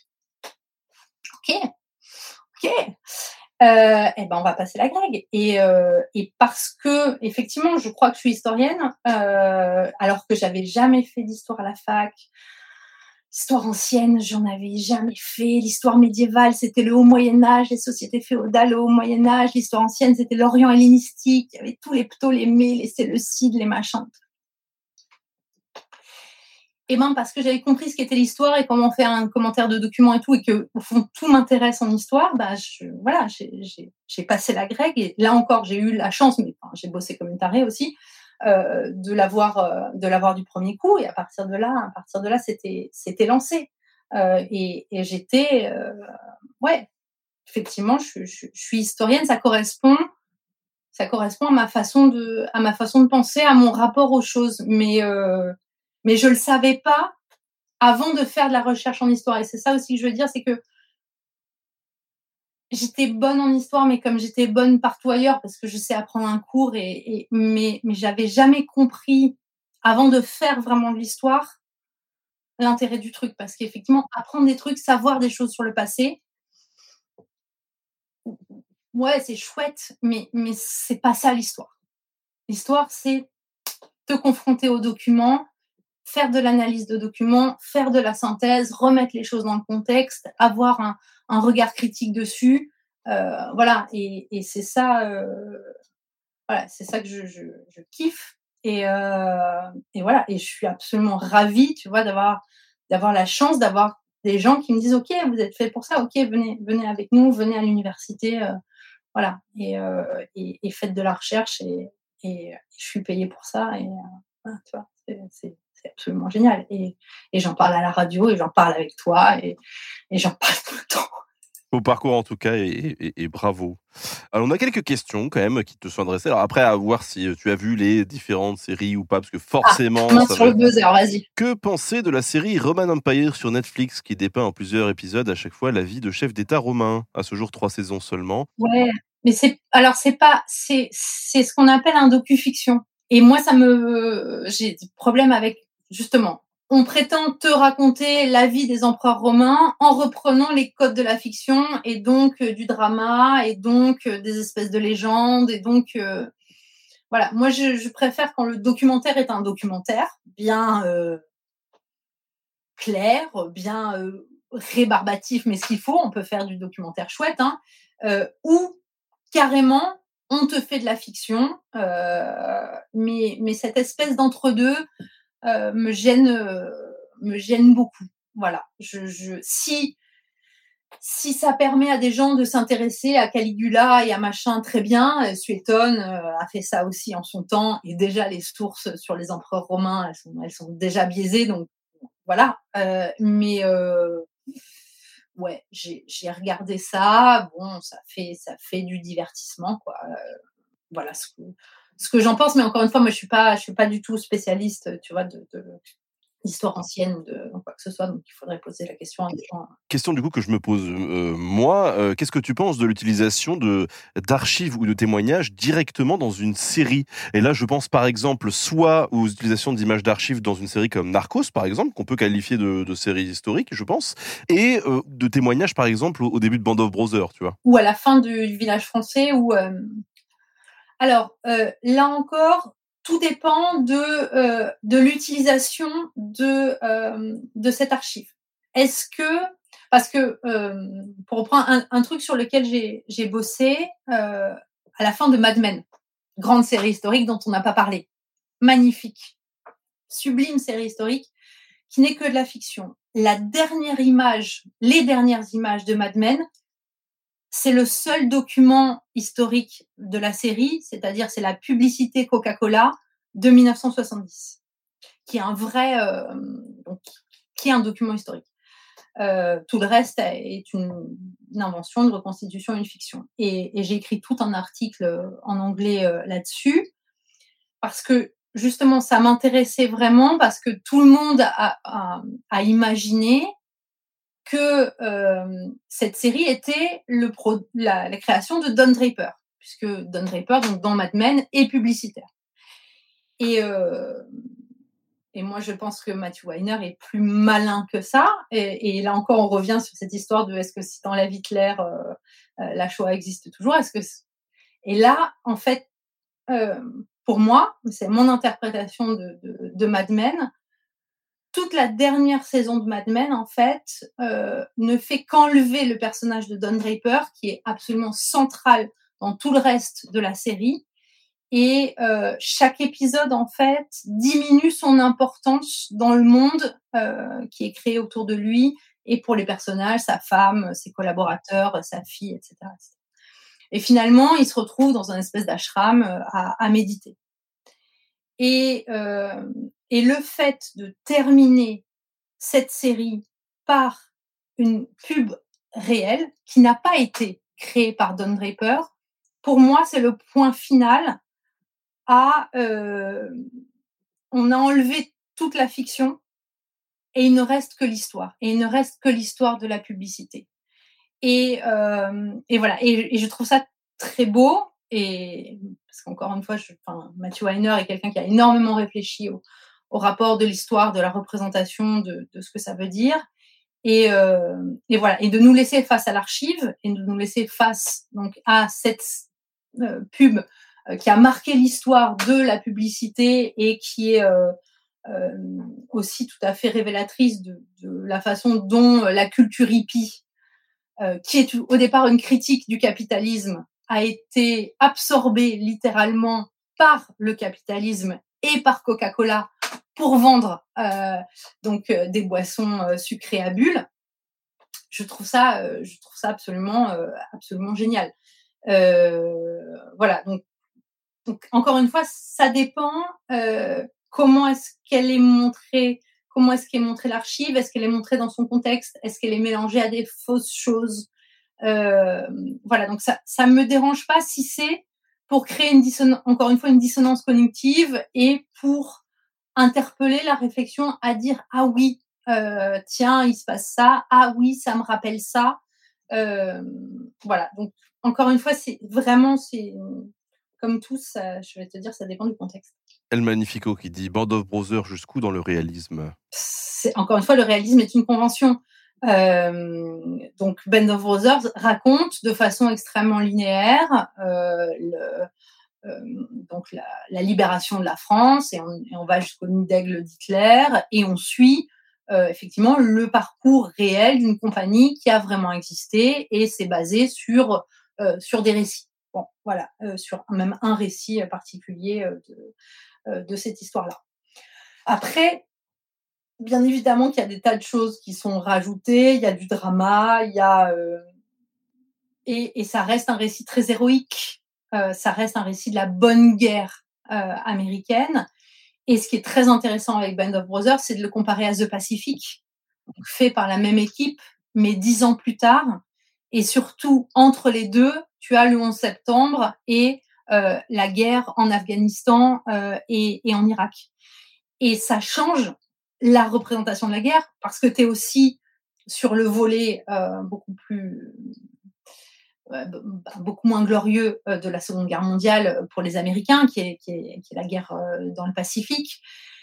Et, et, donc là, tu as une vision qui est peut-être plus réaliste de l'expérience euh, guerrière, c'est-à-dire où tu as l'ennui, où tu as euh, la cruauté, où tu as enfin, surtout l'ennui euh, que tu n'as pas du tout dans, dans Band of Brothers, où tu as le fait, là aussi, d'être littéralement, dans le cas de la guerre en Pacifique, parachuté dans des endroits où tu sais même pas où tu es. Euh, tu es sur une île, tu sais pas ce que c'est, tu connais pas les habitants, tu parles pas la langue, tu comprends pas où tu es, etc. On te tire dessus, voilà. Donc effectivement là, pour le coup, pour moi, on est dans une représentation de la guerre plus réaliste. Mais qu'est-ce que c'est que la réalité de l'expérience de guerre? Je le saurais jamais. Euh, parce que je ne serais pas, je pas soldate. Je suis un, une femme et deux, beaucoup trop vieille maintenant. Euh, mais euh, donc, donc je sais pas. Aucun des deux n'est la réalité. Mais ces deux séries racontent des choses différentes sur la guerre et là encore permettent permettent là encore la, la réflexion. Mais mais tous les soldats ont, ont, des expériences de la guerre différentes et, et, tous les travaux sur la guerre et en particulier sur, sur la première et sur la deuxième guerre mondiale le, le montrent. Petite question concernant la guerre du Vietnam, vu que ça a été évoqué. Comment ça se fait qu'il y a très peu de séries TV sur cette guerre, là où le Cinoche a été très prolifique? La seule que j'ai en tête, c'est L'Enfer du Devoir. Ouais, L'Enfer du Devoir, bonne référence. Il y en a un peu plus, mais il y en a effectivement pas beaucoup. Pourquoi? Euh, Parce que c'est la guerre qui a été la plus vue à la télévision c'est une guerre télévisée euh, où là pour le coup c'est vraiment la guerre où les journalistes ont eu le plus de liberté euh, pour filmer euh, tout ce qu'ils voulaient et pour diffuser pratiquement tout ce qu'ils voulaient aussi. Et donc il y a eu un effet de saturation du public américain par rapport à cette guerre. Et donc, il a fallu attendre la fin des années 80 euh, pour effectivement qu'il y ait l'enfer du devoir et une autre série euh, qui s'appelle donc euh, China Beach, dont, dont j'ai parlé. Et puis ensuite est arrivée la guerre du Golfe en 91. et donc, la guerre du Vietnam, on en a moins parlé. Et il a fallu attendre le début des années 2000 et justement le, le moment où les Américains se sont de nouveau embourbés, mais cette fois-ci dans le désert pour que euh, y ait d'autres séries euh, sur sur la guerre du Vietnam qui, qui revisite qui revisite un peu un peu ce passé-là. Mais c'est vrai qu'il c'est beaucoup plus une guerre cinématographique, mais parce que ça a été beaucoup montré dans les actualités euh, télévisées euh, américaines. On me demande si euh, tu as des confrères ou consoeurs américains qui font la même chose que toi, le- les USA étant le pays des séries. Et du coup, est-ce qu'ils sont un peu moins marginalisés ou pas du tout? Alors, oui, il y a beaucoup. Évidemment, il y a beaucoup de chercheurs sur l'histoire des séries. Moi, mon, mon grand maître s'appelle Gary Edgerton, E-D-G-E-R-T-O-N. C'est un type euh, formidable. Mais il y a beaucoup, il y a beaucoup de chercheurs sur les séries télé. Euh, il y en a un aussi qui écrit des bouquins super qui s'appelle Jason, Mittel. M-I-T-E-L. Je vais pas vous sortir euh, toute, ma bibliographie, mais il y a énormément d'Américains qui travaillent sur les séries et parce que là encore l'université aux États-Unis elle est pas comment dire elle est pas mise par discipline euh, scientifique comme chez nous elle est mise par euh, sujet d'intérêt. C'est-à-dire que il va y avoir euh, il y a des television studies. Donc oh, il y a des gens qui travaillent sur la télévision qui travaillent de façon différente avec des méthodes différentes mais qui travaillent tous sur la télévision à l'intérieur des media studies. Voilà, et il n'y a pas vraiment de département d'histoire contemporaine. Il va y avoir un département d'American Studies, de French Studies, de etc. etc. Euh, voilà, donc euh, euh, on se regroupe davantage par, par groupe d'intérêt que, par, que par discipline. Voilà, en France, les, les, il y, a, y a des études de cinéma et y a les, les séries télé se sont pas constituées comme, comme discipline ou comme champ universitaire. Moi, je trouve que c'est bien parce que ça permet de, de, multiplier les regards et d'éviter d'éviter un côté euh, hiérarchique institutionnel que, comme vous avez compris, euh, j'aime pas beaucoup. Mais euh, euh, voilà, c'est donc il y a évidemment euh, il y a des gens euh, en, Grande-Bretagne. Enfin, il y a des gens dans, vraiment dans tous les pays. Euh, des tas de gens travaillent sur les séries télévisées. Euh, J'ai euh, des collègues qui travaillent sur les séries télévisées au Chili, euh, en Turquie, euh, dans tous les pays européens euh, qu'on peut imaginer, euh, évidemment euh, euh, en Asie, euh, en Afrique, en Afrique du Sud, en Nouvelle-Zélande. Enfin voilà, euh, il y a, y les gens étudient les séries télé euh, euh, absolument partout. Et le mois prochain, je suis invitée par des Allemands pour aller leur parler d'un village français.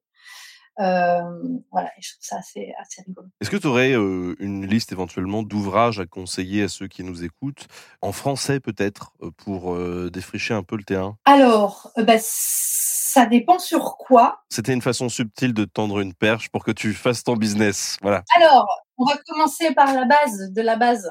Euh, les séries télé pour les nuls, euh, paru en 2009, donc c'est déjà un document historique. Euh, c'est totalement épuisé, mais ça se trouve pas cher sur eBay. Euh, c'est très très bien. Sur, je sais pas qui l'a écrit, mais c'est hyper bien. Il y a toutes les définitions des genres, des trucs, de l'histoire des séries télé et tout. voilà. Qu'est-ce que j'ai envie de vous conseiller d'autre? Cold Case, la mélodie du passé, pour ceux qui s'intéressent à l'histoire, représentation de l'histoire et au croisement histoire, euh, histoire et, et, euh, policier. Du coup, il y a tout ce qu'on aime. Euh, voilà, et puis du, féminisme dedans aussi. hein. Ça fait, peut pas faire de mal. Euh, ouvrage collectif récent disponible sur Kern euh, pour ceux qui ont un abonnement euh, universitaire. Le dernier numéro du Temps des médias consacré aux fictions historiques anglo-américaines.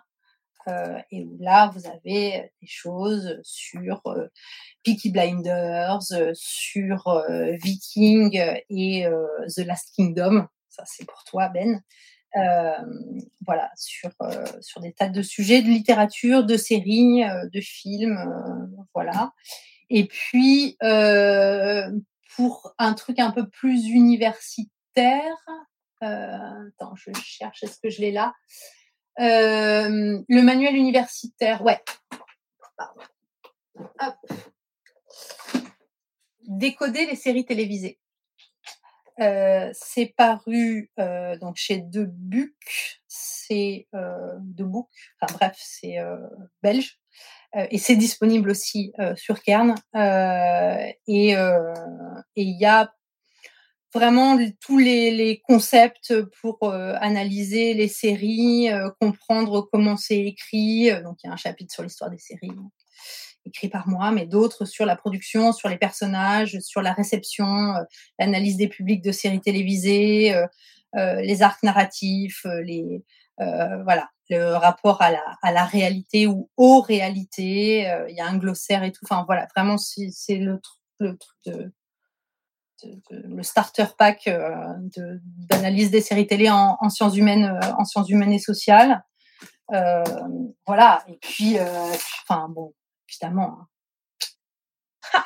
un village français, village si vous voulez pas regarder la série, vous pouvez lire le livre, euh, parce qu'il y a beaucoup d'images euh, euh, sur, euh, sur la série, mais la série est disponible sur Salto, parce qu'il n'y a pas que Netflix dans la vie. Non, mais en plus, il y a des trucs bien sur Salto. Euh, on avait reçu David Oureg à ta place. Voilà, on avait parlé Germinal et c'était vraiment top. Ah mais ouais, ouais, ouais. Germinal, là, c'est une série euh, dont on n'a pas parlé. Bon, c'est c'est une adaptation d'une œuvre littéraire, mais c'est euh, moi j'ai vraiment trouvé cette série extrêmement intéressante. Moi, ce que fait David Oureg, moi je le, suis depuis Scam, ah, qui est pas une série historique, mais qui est aussi une, série que, que j'aime beaucoup.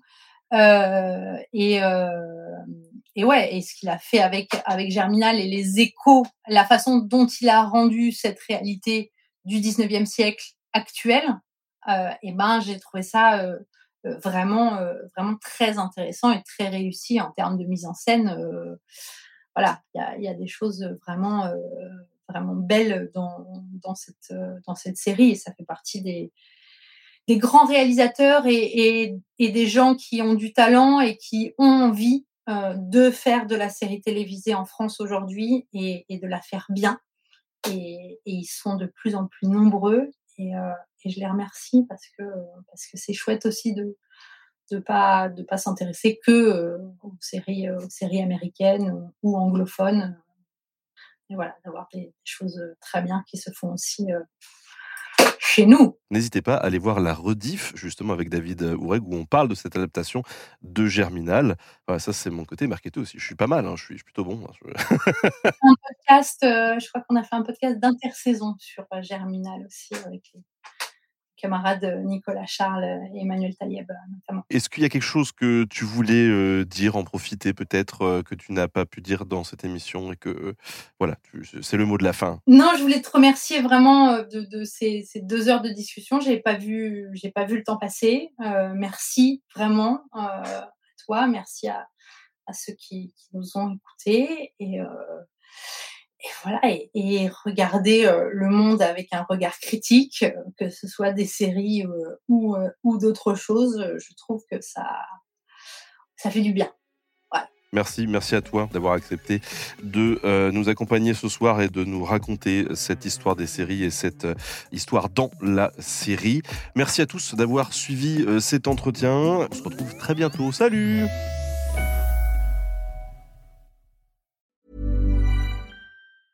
Even when we're on a budget, we still deserve nice things. Quince is a place to scoop up stunning high-end goods for 50 to 80% less than similar brands. They have buttery soft cashmere sweaters starting at $50, luxurious Italian leather bags, and so much more. Plus, Quince only works with factories that use safe, ethical, and responsible manufacturing. Get the high-end goods you'll love without the high price tag with Quince. Go to quince.com slash style for free shipping and 365-day returns.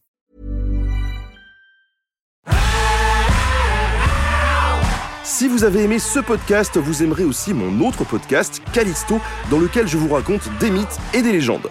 En attendant que vous nous suiviez sur Castbox, Apple Podcast, Podcast Addict ou toute autre plateforme qui propose cette fonction, n'hésitez pas à vous abonner. Vous pouvez même nous laisser une note et, soyons fous, un petit commentaire, je le lirai avec plaisir.